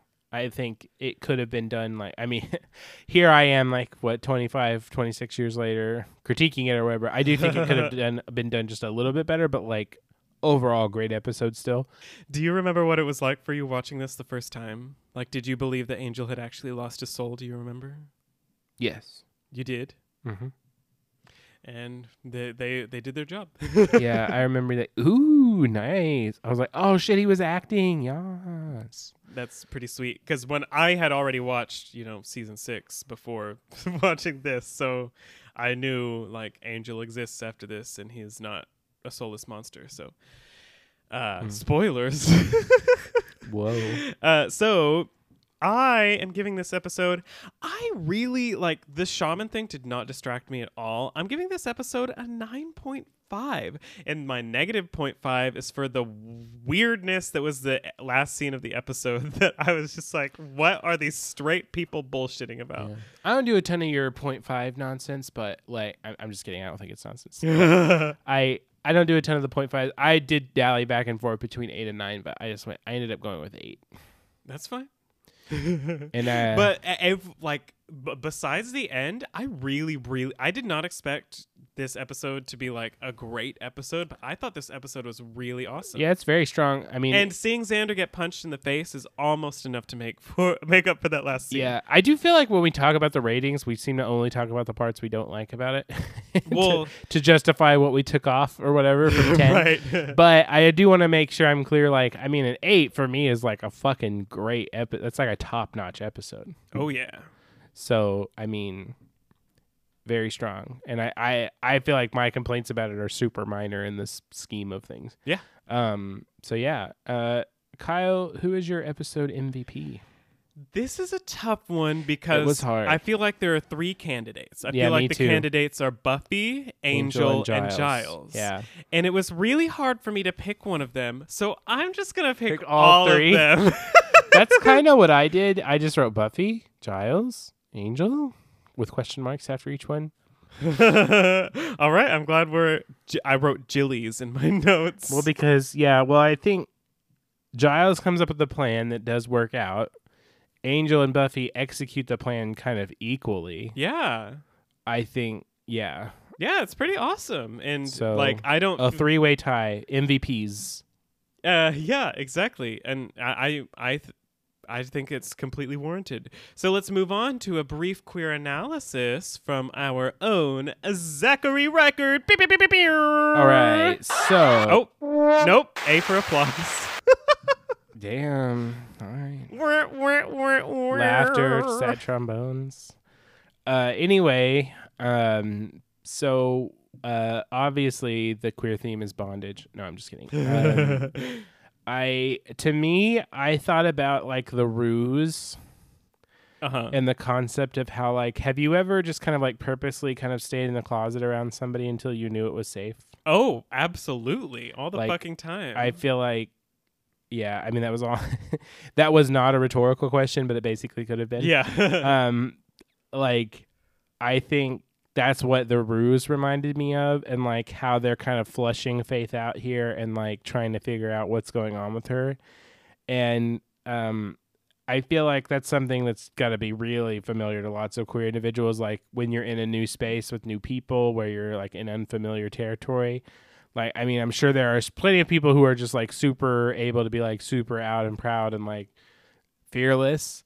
But I I know for others like it can be a real issue of safety mm-hmm. to like you know so you kind of have to like not give away your full self or like not give away all your cards until you're like oh okay I'm not going to get murdered. Okay. By the way, I suck dick. Um and that's how I tell people all the time. No, I'm just kidding. Uh but yeah.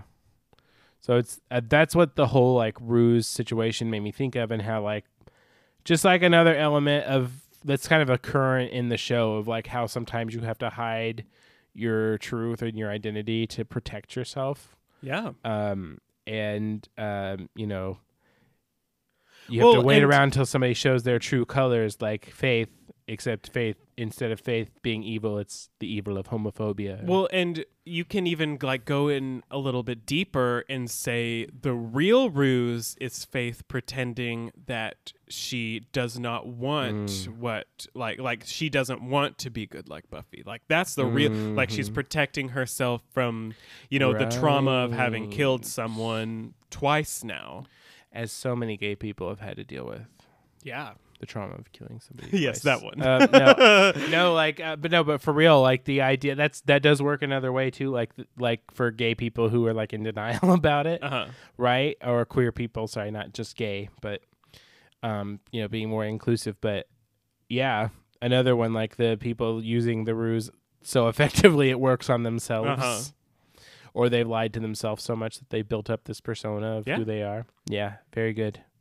So yeah, that is the queer analysis, the uh, the concept of the ruse and like using it to protect yourself either from others or from your own self realization. uh, some more healthy than others. And there's also well, there's also the whole theme of faith and like her this like uh this idea she had the, the her feelings about obsession with Buffy, her obsession Yes. with Buffy, like how she wants to be her and she wants her life, but like very clearly she, is She also, also, like- attracted to yes, her. she like has feelings about for her too. Uh huh. And like it's hard for her to juggle all those things when also she's like Buffy's looking at her like she's this murderer now sometimes Mm. and uh this stuff like that. And so she's like really swinging the pendulum the other way and like being so antagonistic Right. toward her. Exactly. Well, it's like his faith is. It's like she.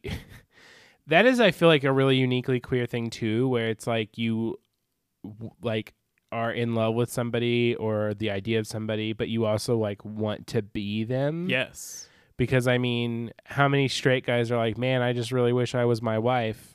Right, exactly. You know what I mean? Like, And uh well, I'm sure there are some uh quote unquote straight guys who really want to be their li- wife who ac- who do actually want to be their wife and they're actually trans lesbians.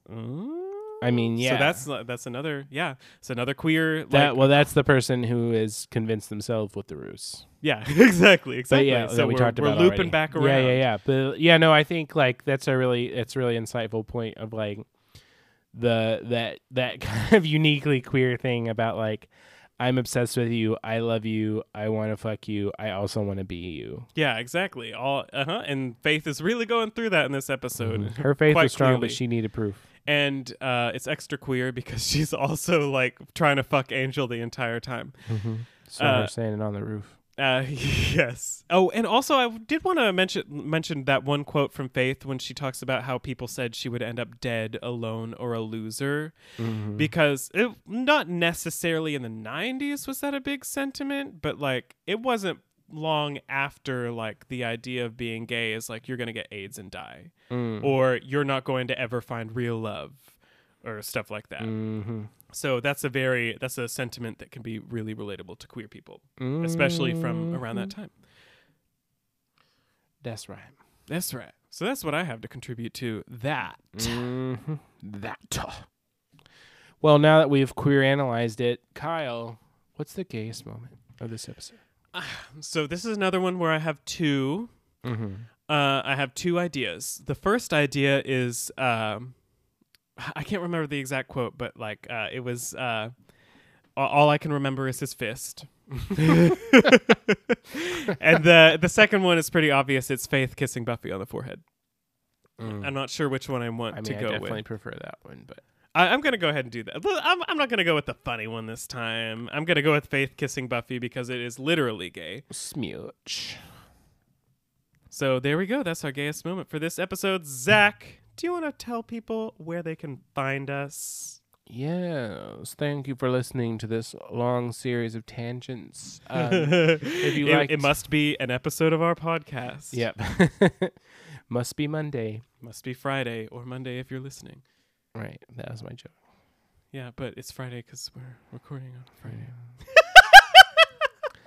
I was going with the air date anyway. Um, so, what was I saying? You can find us. Um, thank you for listening. Uh, you can find us on Instagram, TikTok, and Twitter at Buffy Gays Pod. Also, it'd be really helpful if you could uh, leave us a five star rating and review on Apple Podcasts. Yes, you can also follow us on Instagram, Twitter, and TikTok at Buffy Gays Pod. I, I, I started that early by accident again.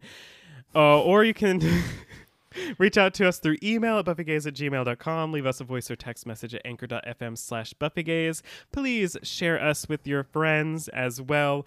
This has been season three, episode 17 of Buffy the Vampire Slayer. Can, can I, help you? I was just thinking, um, I just got very forcibly reminded of Diane Rehm from Okay. NPR. Do you know who I'm talking about? no. She was this host on NPR for like ever for a really long time, Uh huh. and she was she her at the end of her show she'd be like like us on Facebook or send us a tweet, and that's just what I thought. That's about. who I am. Uh, join us next week where we will be recapping episode 18 with some special guests. We're going to be recapping Earshot Mhm. with Tabula Rasa, bitches. We're Oh. welcoming Nick and Allie back. If you haven't listened to our episode with them about the unaired pilot that we did before starting season three, you better go back and listen to it, ya bitch. right. Also, listen to their podcast; it's great. Yeah, they're awesome. They just recently started season two. They're like five or six episodes in. I think they just did Reptile Boy and they're about Mm. to do Halloween. Nice. I am actually behind on it, and I've kind of been caught up on all my other podcasts, so I'm planning to like catch up on them. Yeah. So we're super excited to chat with them again. It's gonna be a gay old time Yeah. uh, with a very interesting, a Wait, very, sorry. a very interesting episode, and dare I say, the final filler episode of this season, perhaps. Mm. I think this line's mostly filler. or standalone episode, as Allie would call it. Mm. So until next time, I am Kyle. And je m'appelle Zach. and we are your Buffy Gays. you look good in bondage, Z. Oh. Aw.